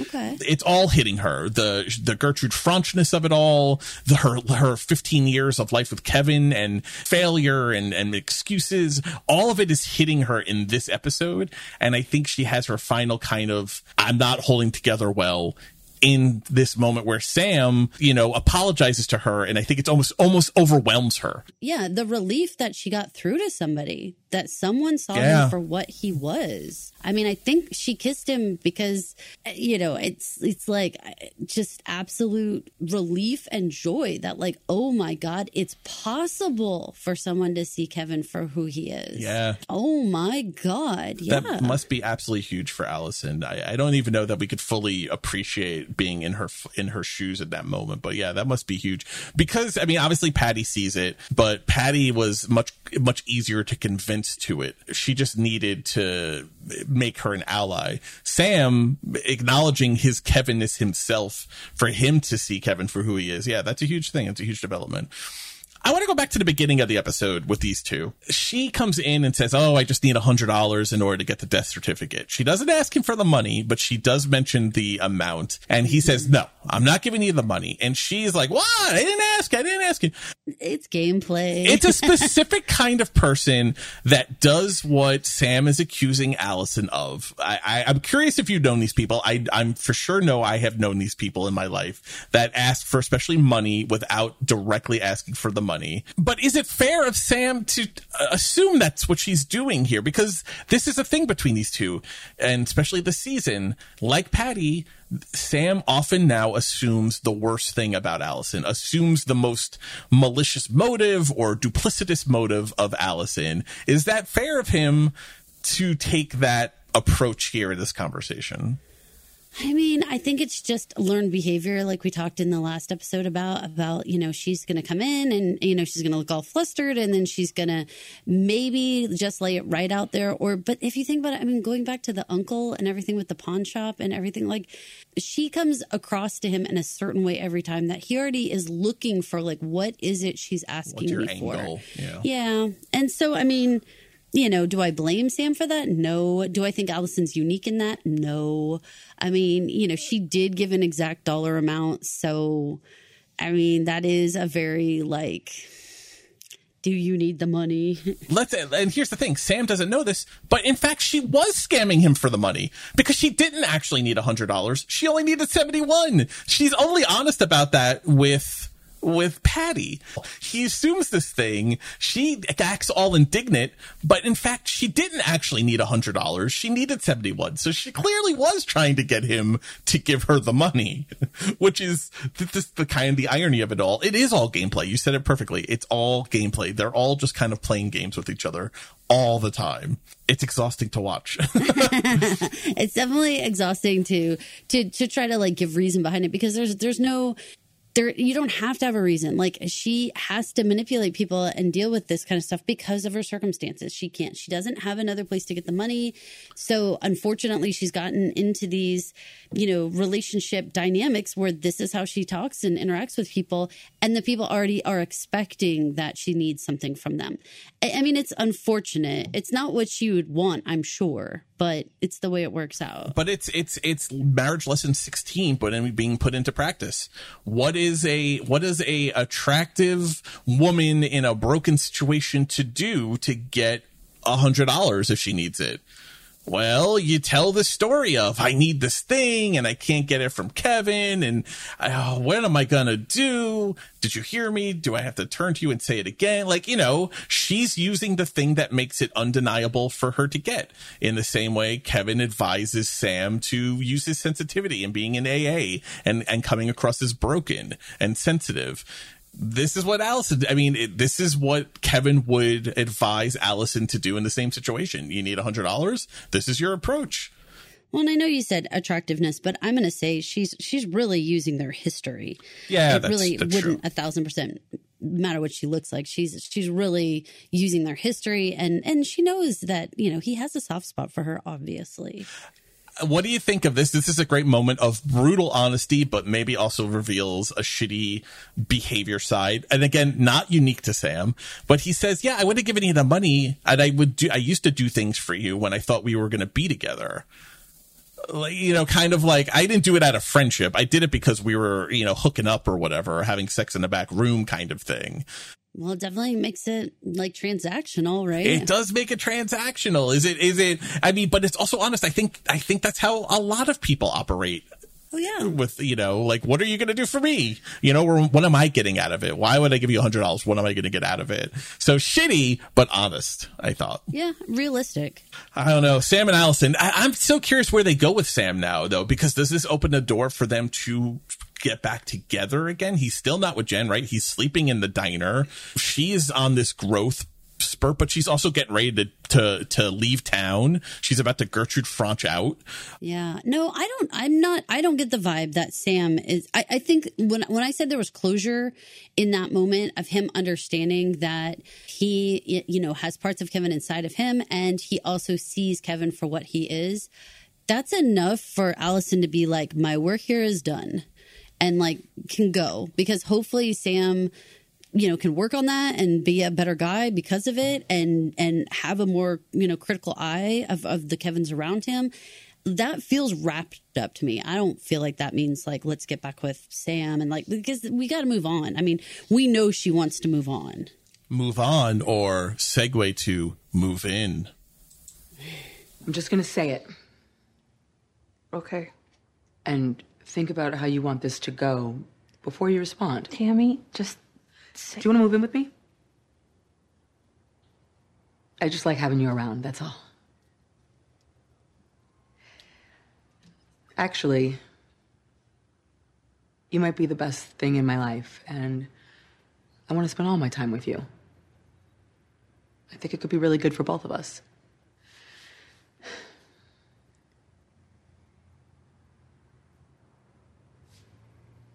Okay, you can respond at some point. I just like having you around is all is one of those things that if someone said it to me would make my heart absolutely melt. Just need you near me to make my world better. If the person saying it means it sincerely is wonderful. Like the kind of thing that just makes a soft heart go mush. But it's Tammy. And the last time we saw Tammy before this scene, before we find out she's been dodging Patty for a week, is Tammy watching security footage in which Patty appears on it. So I am left to ask is this just an ulterior motive to keep Patty closer to her? I think it's that. I think it's you know keep your friends close and your enemies even closer. It seems like if you're if you're sus about someone, you don't don't start yelling and pointing fingers and doing stuff. You're better off by saying, "Why don't you come a little closer, like where I can see your phone over your shoulder?" Right. like she's playing long game smooth if you found out that someone said this line to you just to uh, just as a tool of emotional manipulation because they were investigating you possibly criminally is this not maybe the worst offense of this show? Is, is, this not maybe one of the worst things we've seen someone to do do to someone? Shoot that is so hard. I don't know if I don't know if I can hierarchy pain and, and abuse to each other. Of the manipulations we've seen at work in this show. A man took a woman's hearing aid, Mike. But that's be that's that's cruel. That's a that's like actual physical abusive like behavior. This is emotional manipulation. This is like affairs Yeah. of the heart. This is really uh, bad. This is this is fucking with someone's literal like heart and emotions and saying I love you. You make me better. My world is better when you're here. If you don't mean that sincerely, that kind of makes you a monster. If you had to hit me up with this conversation 20 years ago, I'd be like, I'm outraged. This was terrible. What an awful person. Now, at my age, I think I have a little bit different feel of it, which is like, if you have a soft heart, like I definitely do, then that comes with some level of, um, now as a, as as at my own age and experience some level of like known uh, risk Uh, like i can either harden my heart up or if i'm going to be soft hearted i have to know and I do know this, there are people who are going to take advantage of me. And when I realize that I'm being taken advantage of for whatever reason, my only way that I can handle that as as like a soft-hearted person stay soft-hearted is well they knew I was a soft-hearted person and they did that to me. They decided to be like a dick to me.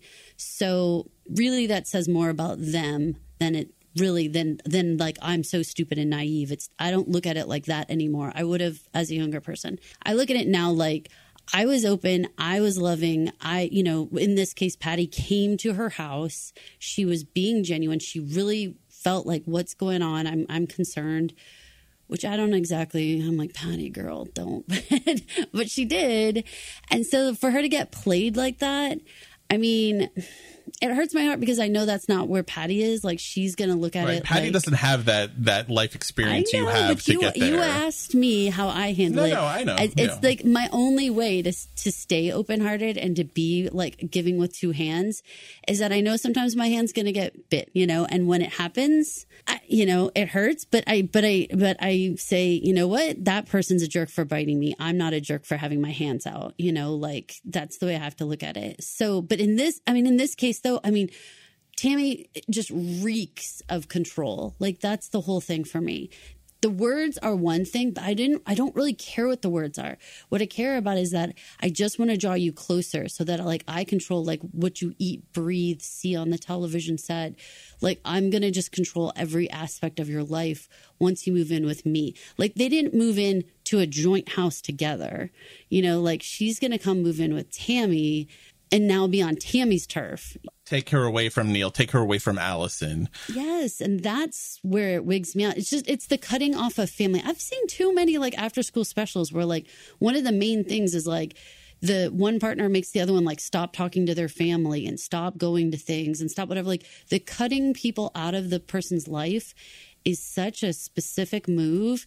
That's what scares me. And I know it should be maybe more that I love you and you make me feel so good and blah blah blah. But I mean, that's just the mechanism, you know, for the bigger trap of control. For the sake of balanced coverage, You want to talk about Tammy? I want to talk. I want to talk about Tammy, and I want to see if we can spin this in, if not, Okay. if not a, a way that's defensible to us, defensible from P- Tammy's point of view. Okay, here's my argument. Ready? Okay. I think Patty is a quality person who could really, really have a successful business and be an upstanding citizen in this community. I'm being Tammy. I honestly think that she is uh, ingesting things like you know cigarettes and and alcohol that I don't approve of and stuff like that. And so I want her to be healthier because I want her to live a long life and be healthy and be with me and and I'm going to protect her. And so I love her so much that living with her, you know, loser brother next door to this to this neighbor who just seems to constantly be like taking advantage of her and using her. I honestly believe that I have a healthier, safer, better environment where she can grow and be her true self and, um, you know, just really blossom into the person she's supposed to be, her true potential. That's my Tammy argument. I think that's exactly right. When she says, I think it would be good for me, I think it would be good for both of us. I think that's the key line if you're a Tammy defender that you want to focus on. Because what I think she's saying, and I'm, I'm just piggybacking and adding to you in a more specific way, is I know I have the security footage of you in Vermont right at the exact same time when a man was attacked for pills that were found in the pocket of a guy you are connected to. And so come live with me because then I can take you away from the bad influences that led you in whatever the fuck that is that connects Vermont, the pills, Nick, and you. I don't think you're the one who drove the bus. I don't think you were the mastermind of it, but you're wrapped up in it. So come be with me and I can protect you from those bad influences, whether it's Allison, whether it's Neil. Uh, presumably those are the two people uh, Tammy is thinking of as bad influences or the most bad influences in Tammy's life. Come be with me and I can shelter you from that. I am a cop and I can protect you from that. I can extricate you from those negative, bad people in your life because you yourself have no free will and obviously just went along because you are mindless and just get controlled. So Neil or Allison controlled you to go to Vermont and be involved in this thing. So it will be good for you that's her line. It will be good for you. It'll be good for both of us if you just come here because I can then control every aspect of your life and contact and remove you from that. And whatever your trouble you're in, I can be a barrier for that trouble going on. And I think that line's key. Like if if you're with me, then you're like the partner of a cop, then in theory I can keep you safe. You know, I can make this footage go away. I can give an explanation. I can say it's not you. I can provide you an alibi, millions of different things. So the closer you are, the better I can protect you. Protect you as a cop, yes.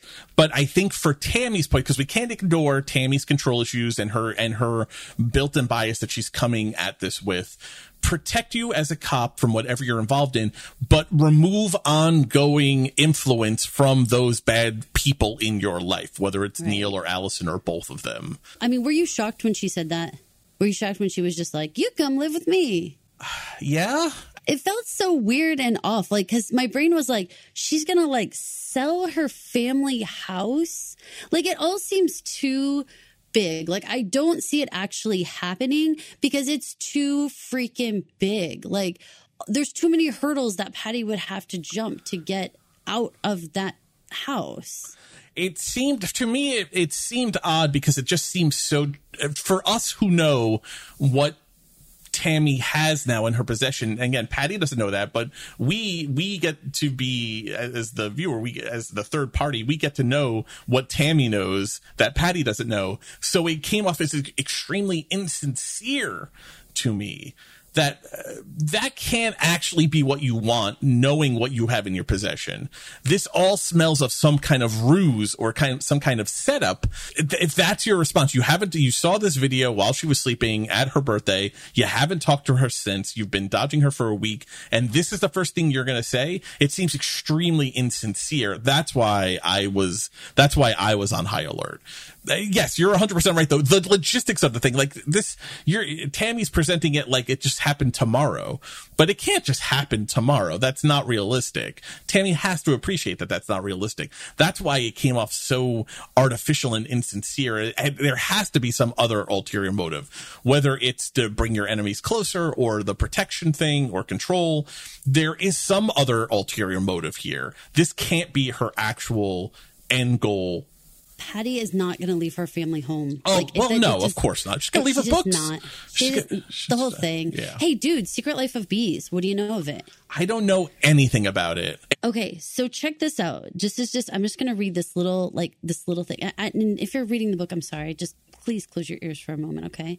So it says the the finale is that Lily figures out who she is aside from the girl with a dead mother. What does that sound like? She removes the toxic force of T Ray from her life and decides to live permanently with August. Now, I don't know these characters, but a girl who has to figure out who she is besides just being the girl with the dead mom, that sounds familiar. It's Patty. so uh, let's let's get into the Allison Patty, the City Hall uh, let's get into the fact that that Patty has a friend named Judy who who she has like a who she has a book club with. Where's this Judy? That was funny. But she is a book reader. Like we can't. I mean, they've done a good job with that. They have to presume that she also sold Judy pills at some point, right? All of all of Patty's only friends that we know are people that she either did their hair or sold pills to, and then Allison, like and yeah. Tammy. That's it. That's eh, you know that's all. And, maybe, and maybe Judy's an up and up hair lady maybe. And to be and to be clear allison and patty both uh, allison and tammy both came into patty's life because of the pill trade. Remember maybe allison? Judy is trying to help her heal. Maybe she does know more about about the life of patty and is like trying to give her this book about how this lily character heals is Judy the most important person in Kevin Can Fuck Himself? Is that what Maybe. we're saying? Is that is Judy the outside force trying to heal all of them? through literacy? Is Judy God? no. Obviously God. not God. oh my God. Is Judy Jenin in Sam's? Uh, no, Judy is definitely not Jen. No. Allison making good friendship growth in this episode. There are several sections where Allison acts in a non selfish, friendship motivated way and we have to call it out because we have been so critical on her as a user and a and a manipulator in her own right and and and using Patty specifically to to further her ends to escape her own dreary situation. There are several moments in this episode where Allison makes real friendship strides, and I was very happy to see it. The first is she doesn't try and and and get hundred dollars from Patty. She tells her that she actually only needs seventy one dollars, and Patty understands she's being honest here and appreciates her and sees her. I love this little moment. I liked it a lot that she bothered to be so specific with the money because I, you know that is the honesty part between the two of them. She doesn't need to be anything, and she doesn't want to take anything more from Patty than she absolutely needs. So that seems like dead on. Like they played that scene well. Right, and I didn't get the impression that she was actually uh, getting it, for, trying to get it from Patty. I really didn't because she says like No, you know like so. she was she would have gotten it somehow like the same way like she didn't get the money to pay Billy the PI. She gave up her pearls, right? She could have snookered that money out of Patty, I'm sure, but she she came up with it on her own. And she says, "I was going to steal from Kevin. I've forgotten in the hubbub of everything else." I like that. Like she's like, "That's how I would have gotten the money. I would have just taken it from Kevin's wallet when he wasn't looking." So I didn't get the fact that she was trying to play Patty here, and then she was honest with her about it, which I like again that Patty acknowledged it. Allison notes that something is wrong with Patty and asks her about it out of no specific benefit to herself. She just says, you know, what's wrong, you know, what partly because she agrees to Allison's plan so quickly. But again, that's a thing that a friend does. They ask you why is everything okay? I clearly am indicating, I'm clearly picking up your indication that something is wrong. I love that moment. What were other friendship moments that you noticed? Well, you know, I'm a huge hair girl, so I'm going to notice everything about anyone's hair. And uh, I appreciated that. Well, Tammy, who was just like, you cut your hair, and it was like super awkward, which, P.S., that's totally something you do when things are not going great in a relationship, like cutting your hair. That's like a total thing. But I like that Allison like notices it and says something nice. And then, you know, as opposed to like Tammy, who's just like, on your wig. Appreciate that. So, which, P- y'all, I call all hair wigs, so I know she's not wearing a wig. I thought that was important because Patty, in the same way Allison noticed, uh, remember when they were leaving the cemetery and they were talking about vodka? That's why she didn't share any of her big gulp because there's vodka. She's like, How do you know that I don't like vodka? She's like, You mentioned it once. There was in that episode also a parallel of Tammy telling her she didn't like cashews. And again, Tammy not, Tammy, Tammy saying it like, I am interrogating you and I am forensically I have learned that you don't like cashews. Allison presents it like offhandedly. You mentioned it one time you didn't like vodka.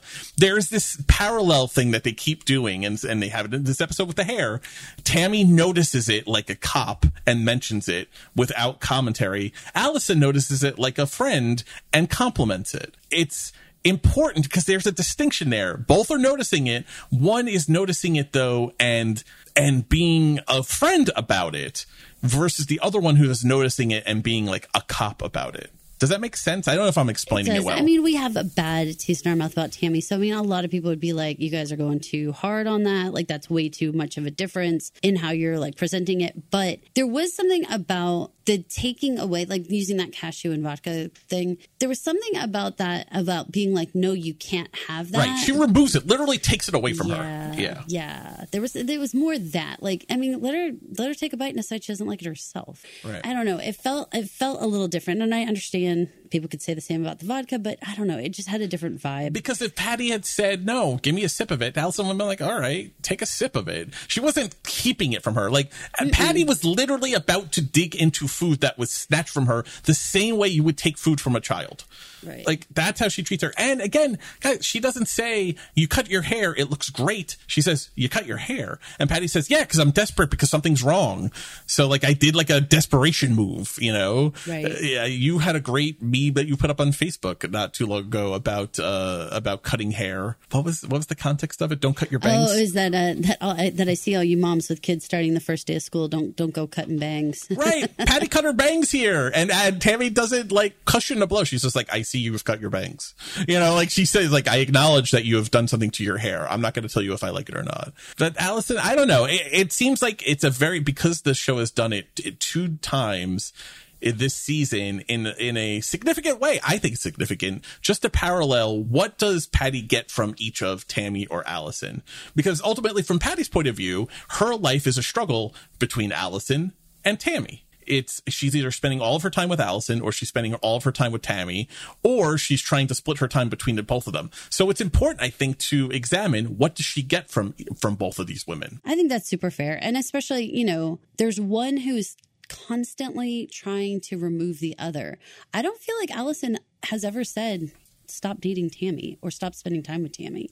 No. She may be like, ah, because she's a cop, but not like you can't see that person. She manages she manages and I'm happy for you. When Patty has been dreading all episode clearly telling Allison that she's going to move that Tammy asked her to move in and that she's going to, she finally blurts it out in like a breathless onslaught of words. And Allison's face goes through several different emotions. She's clearly feeling the loss of of her friend a bit here. She even says, "You're not going to live here anymore." And then Patty has to remind her, "Well, neither are you because you're going to be dead. But she said before all that, she manages an I am happy for you. And that's all I can think Patty wanted to hear from her friend in that moment. I don't think Patty was looking for don't do it. I don't think she was looking for advice.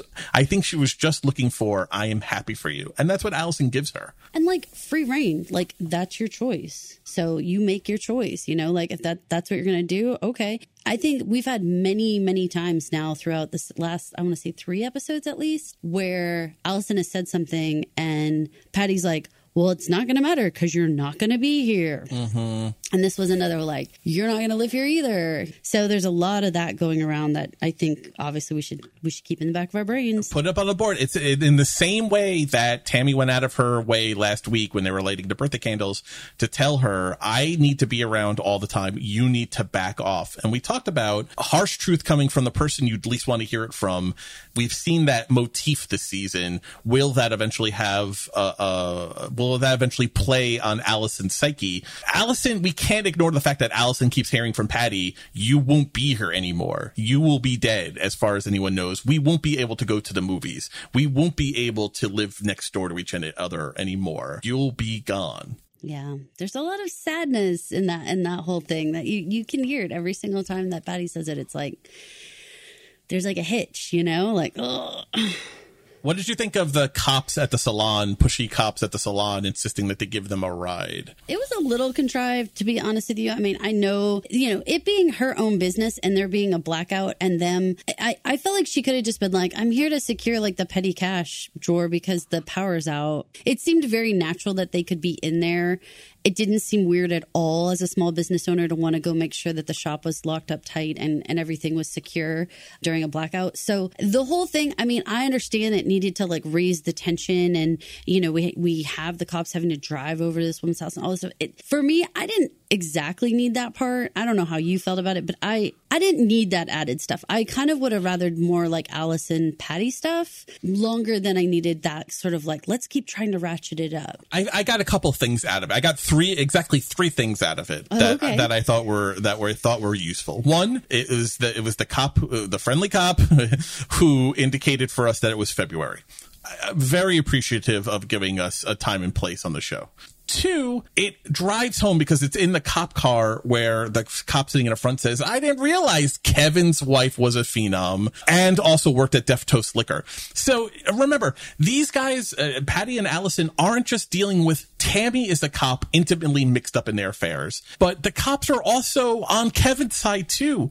It's a it's a sense of claustrophobia in the same way Patty starts to have an anxiety anxiety attack oh, in the back She did an excellent job of just like yanking on her collar. It's a metaphorical claustrophobia. Patty and Allison can't go anywhere in this small fucking town without Kevin or Tammy influencing their life or exerting some level of control of them. They couldn't get the cops to not give them a ride. If they were just small business owners, they would have just been like, all right, well, lock up and be safe, get home safe. But because they know Tammy, because they know Kevin, these cops insert themselves unrelentingly into the mix because we got to keep Kevin happy. We got to make sure his wife gets home. But it, it- the state of reason is we got to earn some earn some points with with Tammy, with uh, you know the detective.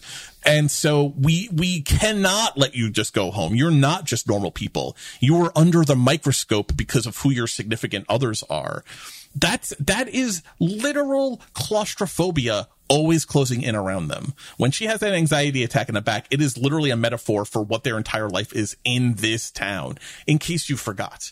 In case Yeah. you forgot that they live their life under this microscope.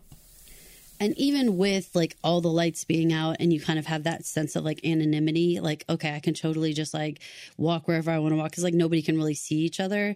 There's still that total sense of like, not you two, you know, like there was just like a whole, you know, write up in the paper about you. And, you know, we all know you because of Tammy and all that kind of stuff. So there's just like the, that sense that like even in the dark of night, even in the shadows, even in whatever, like you can't, you can't not be known and not be seen. Number three from the cops in a way that I can't imagine Tammy would Tammy would have been happy for them to disclose, mention to Patty and to Allison. uh, You know, you've sure changed Tammy's mood since you came around. She swore she'd never date a local girl again, nor a smoker again. What? Why are you saying this? That's Tammy's business. What? How could you think that, that she would want Patty to know this?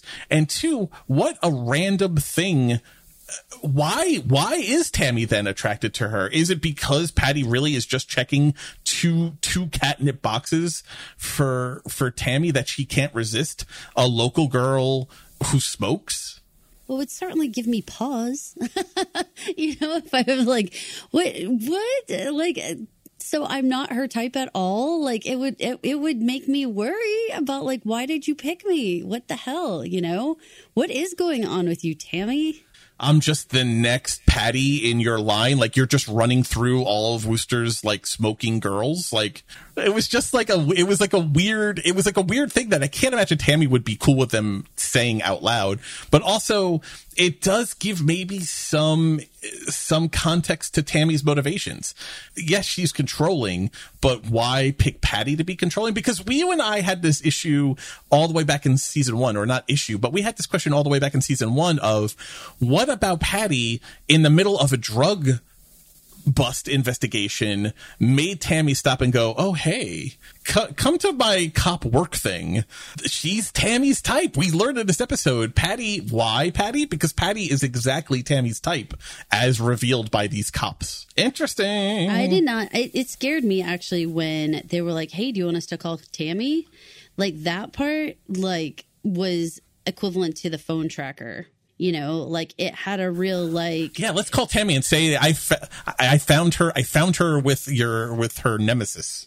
Yeah, that feels like. She'd be totes cool with that, I'm sure. Let's get, let's get, I mean, either that or the, or it's either that or the cops are just not very inquisitive. Like, why would it because they have a very large reaction to, no, no, no, don't call Tammy. No, no, no. But, and also we're not driving you home. Like, you're in a cop car. Why not just let us drive you home? But you want to go to, you want to, you want to hunker down at this rando friend's house. I, the whole thing is very strange, but I, the that's cops, what I said. I was like, this whole scene, like, really. I mean, I get it. Like, obviously, you've done a good job with your bullet points, and you did get information out of it. But this whole scene was rougher for me. Like, it didn't. It wasn't as smooth, and and there was a lot of parts of it that I'm like, why would they say that, but not be like sus about asking that like how did the girls not get out of it how did they possibly end up at this strange woman's house is the fact that the cops actually drove her to this woman's house going to end up revealing something because now the cops know where where they were dropped you know like it's all like in City Hall. I don't know that this means anything other than it's just tracking more about Neil's history. Patty mentions that she's been to City Hall before for Neil's court dates. plural. Just just again because the show has alluded to his having a record, but we've never really dived deep into all of the various offenses that he may have caused or may have done in his life. This is an indication, at least, that that Patty knows this place so well or well enough, be specifically because of Neil and his trouble with the law or interactions with the law. Yeah. I think that that feels like something again just to put up on the board. I don't know about you. When they enter that records room, I thought for sure they were going to get locked in it. Oh, because it was like a vault door. That absolutely seemed like it could swing closed. I, I, was I was a little shocked that they didn't get locked in there, but uh, not as shocked as I was at the disarray of this records room. Like I, I knew that would make your skin crawl. Oh, I, I I have got I like I need neat corners. I need piles, papers piled like neatly. I if if one is sticking out, I have to fix it and put it all aligned. I spend a lot of my day like smacking papers together into perfect piles. This room made me twitch he's also somebody who will like take money and like turn it all the same direction and make sure it's all facing the right ways. I, I will literally stop in middle conversation if I notice my bills aren't facing the same way. I will fix it That's before I continue. Rude. Well, it, it bothers me. like this this room made my skin twitch. Uh, on, yeah, uh, yeah, no. I mean, I think that most people you know, feel uncomfortable about a records room looking like somebody just like rifled through everything. But, you know, I think it speaks to this entire town, right? That like everything's kind of a little fly by the seat of your pants, right? Let's talk about Allison's meltdown. I, I think this scene was important for the whole show as why Allison is doing what Allison is doing now with the verve with which she is doing it. This is a long clip because it's not only Allison's meltdown, it is Patty's kind of hurt reaction to it, uh, hurt on her own behalf and hurt on Allison's behalf. It's it's a long clip, but I think it's really important to listen to. Let's take a listen. I'm not finding it. Well, it's got to be in here. Oh, we had a small change of plans, but sometimes you just gotta roll with it, right? Well, we didn't have a plan. Don't you think? No, no, no. Because when I think too much about something, that's the second I start talking myself out of it, okay? That's not true. Well, maybe not for you, but it is for me. You've known me for 15 years. Have I ever done anything? You. No. And I can't even blame Kevin for it because it's always been true. I, just, I make excuses and I bail and I make excuses and I bail. And Allison, you just always make excuses and fail. Jesus. Sorry. Uh, I just need to find this thing tonight, and I can't let a little trespass in or some shitty nephew who can't alphabetize create any more excuses. Okay. You don't actually believe any of that. It's bullshit. You are not some hopeless screw up. Okay. No. Don't do that. I'm here. I've been here. Standing next to you. If you're some loser who can't do anything, I follow your lead? What does that make me? This is a show about female friendship above all else, according to Valerie Armstrong, right? This is a show about these two women trying to continue to survive and, and rise above the abuses and experiences that have been put upon them. What a better statement than this scene for why we are motivated the the excuses and fail and excuses and fail and excuses and fail and then your friend to hear if you're a loser by extension i'm a loser too and that hurts both of us this is a beautiful moment. This is uh, of all of the episodes we've seen. This whole this whole scene, that whole clip that I played, and I omitted a little bit of it because it would have been too long. One of my absolute favorites. Just one of my absolute favorites. I think it's, it's extremely important for insight into who these two women are. I'm also going to put it under the category of having these conversations that you could apply to Allison and Kevin. One of the big reasons why a lot of people don't want to leave is because they have some embarrassment or shame because what does it say about me that I picked this partner? You know, if this partner is such a bad person and I picked them and I stayed with them for X amount of time, I am willing to like cover for that person. I'm willing to to not leave because if I leave, then what does it say about me for having spent any time with this person? Which feels very much of what patty was saying you know? So i 100% appreciate the friendship of it all and the the love between these two women because i think it is so important and and I can really see them drilling down on we need each other and and you're important to me and all that. But I really like how Valerie like keeps kind kind of just planting these seeds where you could like suck it out and like put it over like this is also how Allison feels about Kevin. This is how Diane feels about Chuck. You know, what does it say about me if I've been with this partner? And and how Patty feels about Allison. I love this woman, and she treats me like I'm invisible unless she needs me for something over and over again. But I'm, I, what does that say about me? That I'm still here, that I'm still answering that call. But at the same time, in the same way, Allison, I feel like made really strides in her growth and friendship in this episode Patty uh, kind of st- not not literally shaking her by the shoulders, but stopping her in the middle of City Hall. Who, who, again, she doesn't want to be there. She's very uncomfortable about this whole thing and finds it spooky. She takes the time to stop her and proverbially shake her shoulders and say, "I'm here. I am right fucking here next to you. We're go you're not going through this alone. I'm here with you. So if you're gonna if you're a helpless screw up, what does that say about me? Is a rebirth moment. Again, we we started this episode about talking about fire and the rebirth moment and how it could be the start of something new. This feels like the start of a new chapter of these two's friendship and and understanding each other in a way that I don't know that they've ever understood each other before. I also really get that amazing pep talk that we all need when we feel like someone has been like beating us down and saying like words to us that we we just internalize. And so you have allison like basically yelling it out like saying allison you never finish anything all this stuff.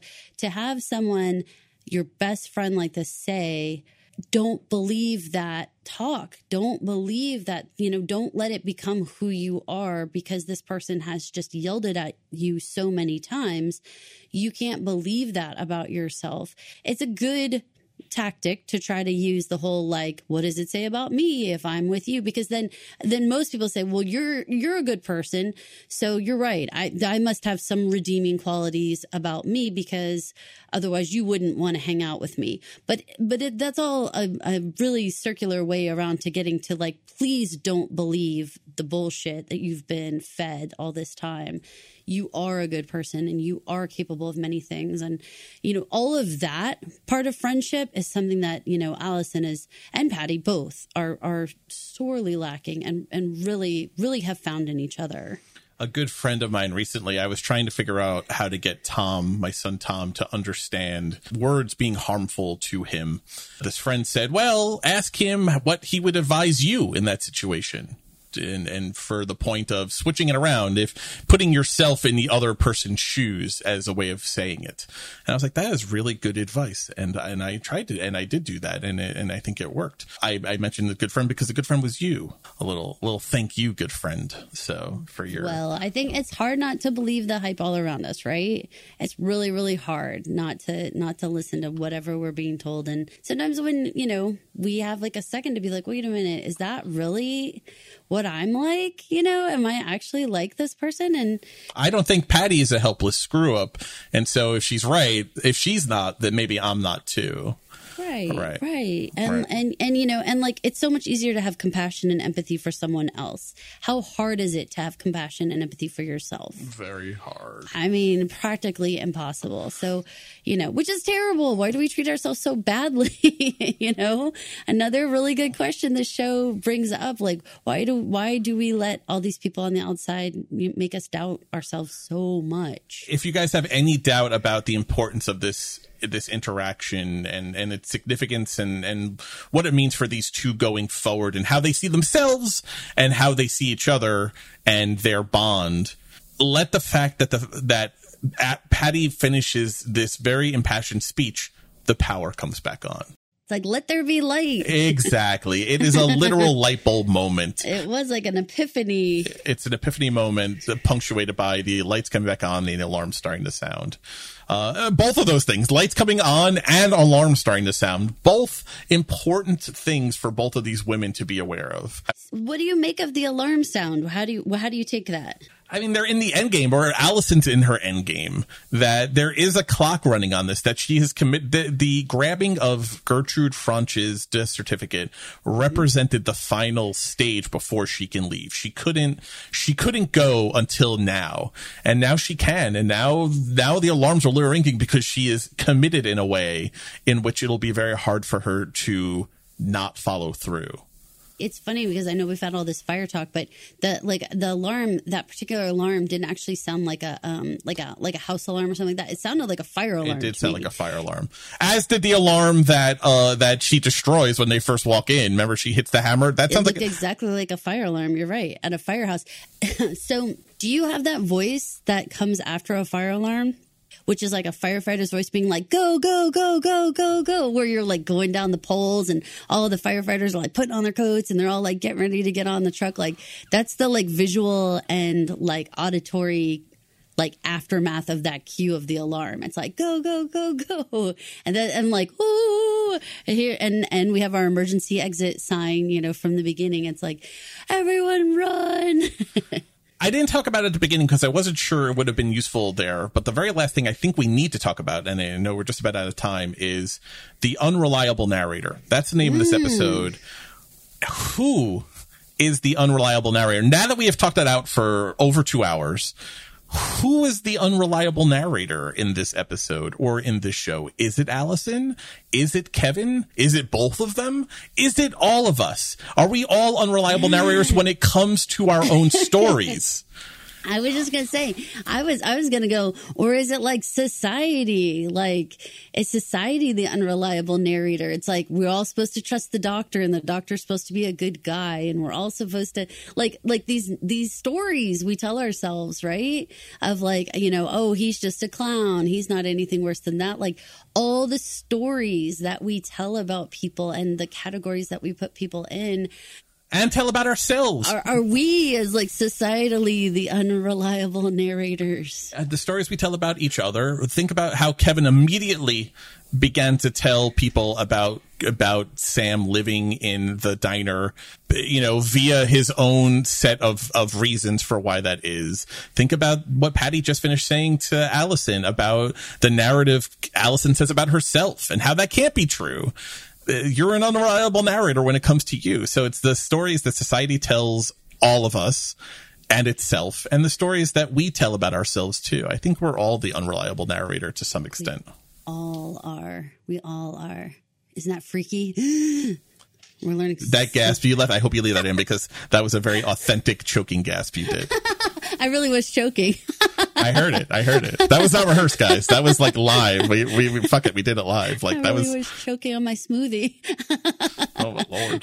This is Caroline. And this is Mike. Thank you for listening to Kevin Can Podcast Himself, your dedicated after show podcast for Kevin Can Fuck Himself. If you wouldn't mind heading over to Apple Podcasts, Spotify Podcasts, or wherever you listen to podcasts and rate, review, and subscribe. And while you're there, if you could, leave us a five star review so that Apple and Spotify like us and promote the show and we get more visibility so more people can come and listen to the show and maybe watch Kevin can fuck himself. Because you know what? I'm an unreliable narrator. I don't know. Maybe you don't even believe me, but really, seriously, leave a five star review. It does help us. Don't be an unreliable narrator. nice. Thanks for listening. Thank you for listening. This has been an original Pod Clubhouse production. Pod Clubhouse is a podcast network dedicated to encouraging collaboration among podcasters and friends to bring a fresh voice and diverse perspective on a wide array of content. Please visit and leave a comment for us at podclubhouse.com. Rate, review, and subscribe to our podcast feeds on Apple Podcasts. Follow us on Twitter, Instagram, and Facebook. You can find us at Pod Clubhouse. Our DMs are always open, and we'd love to hear from you.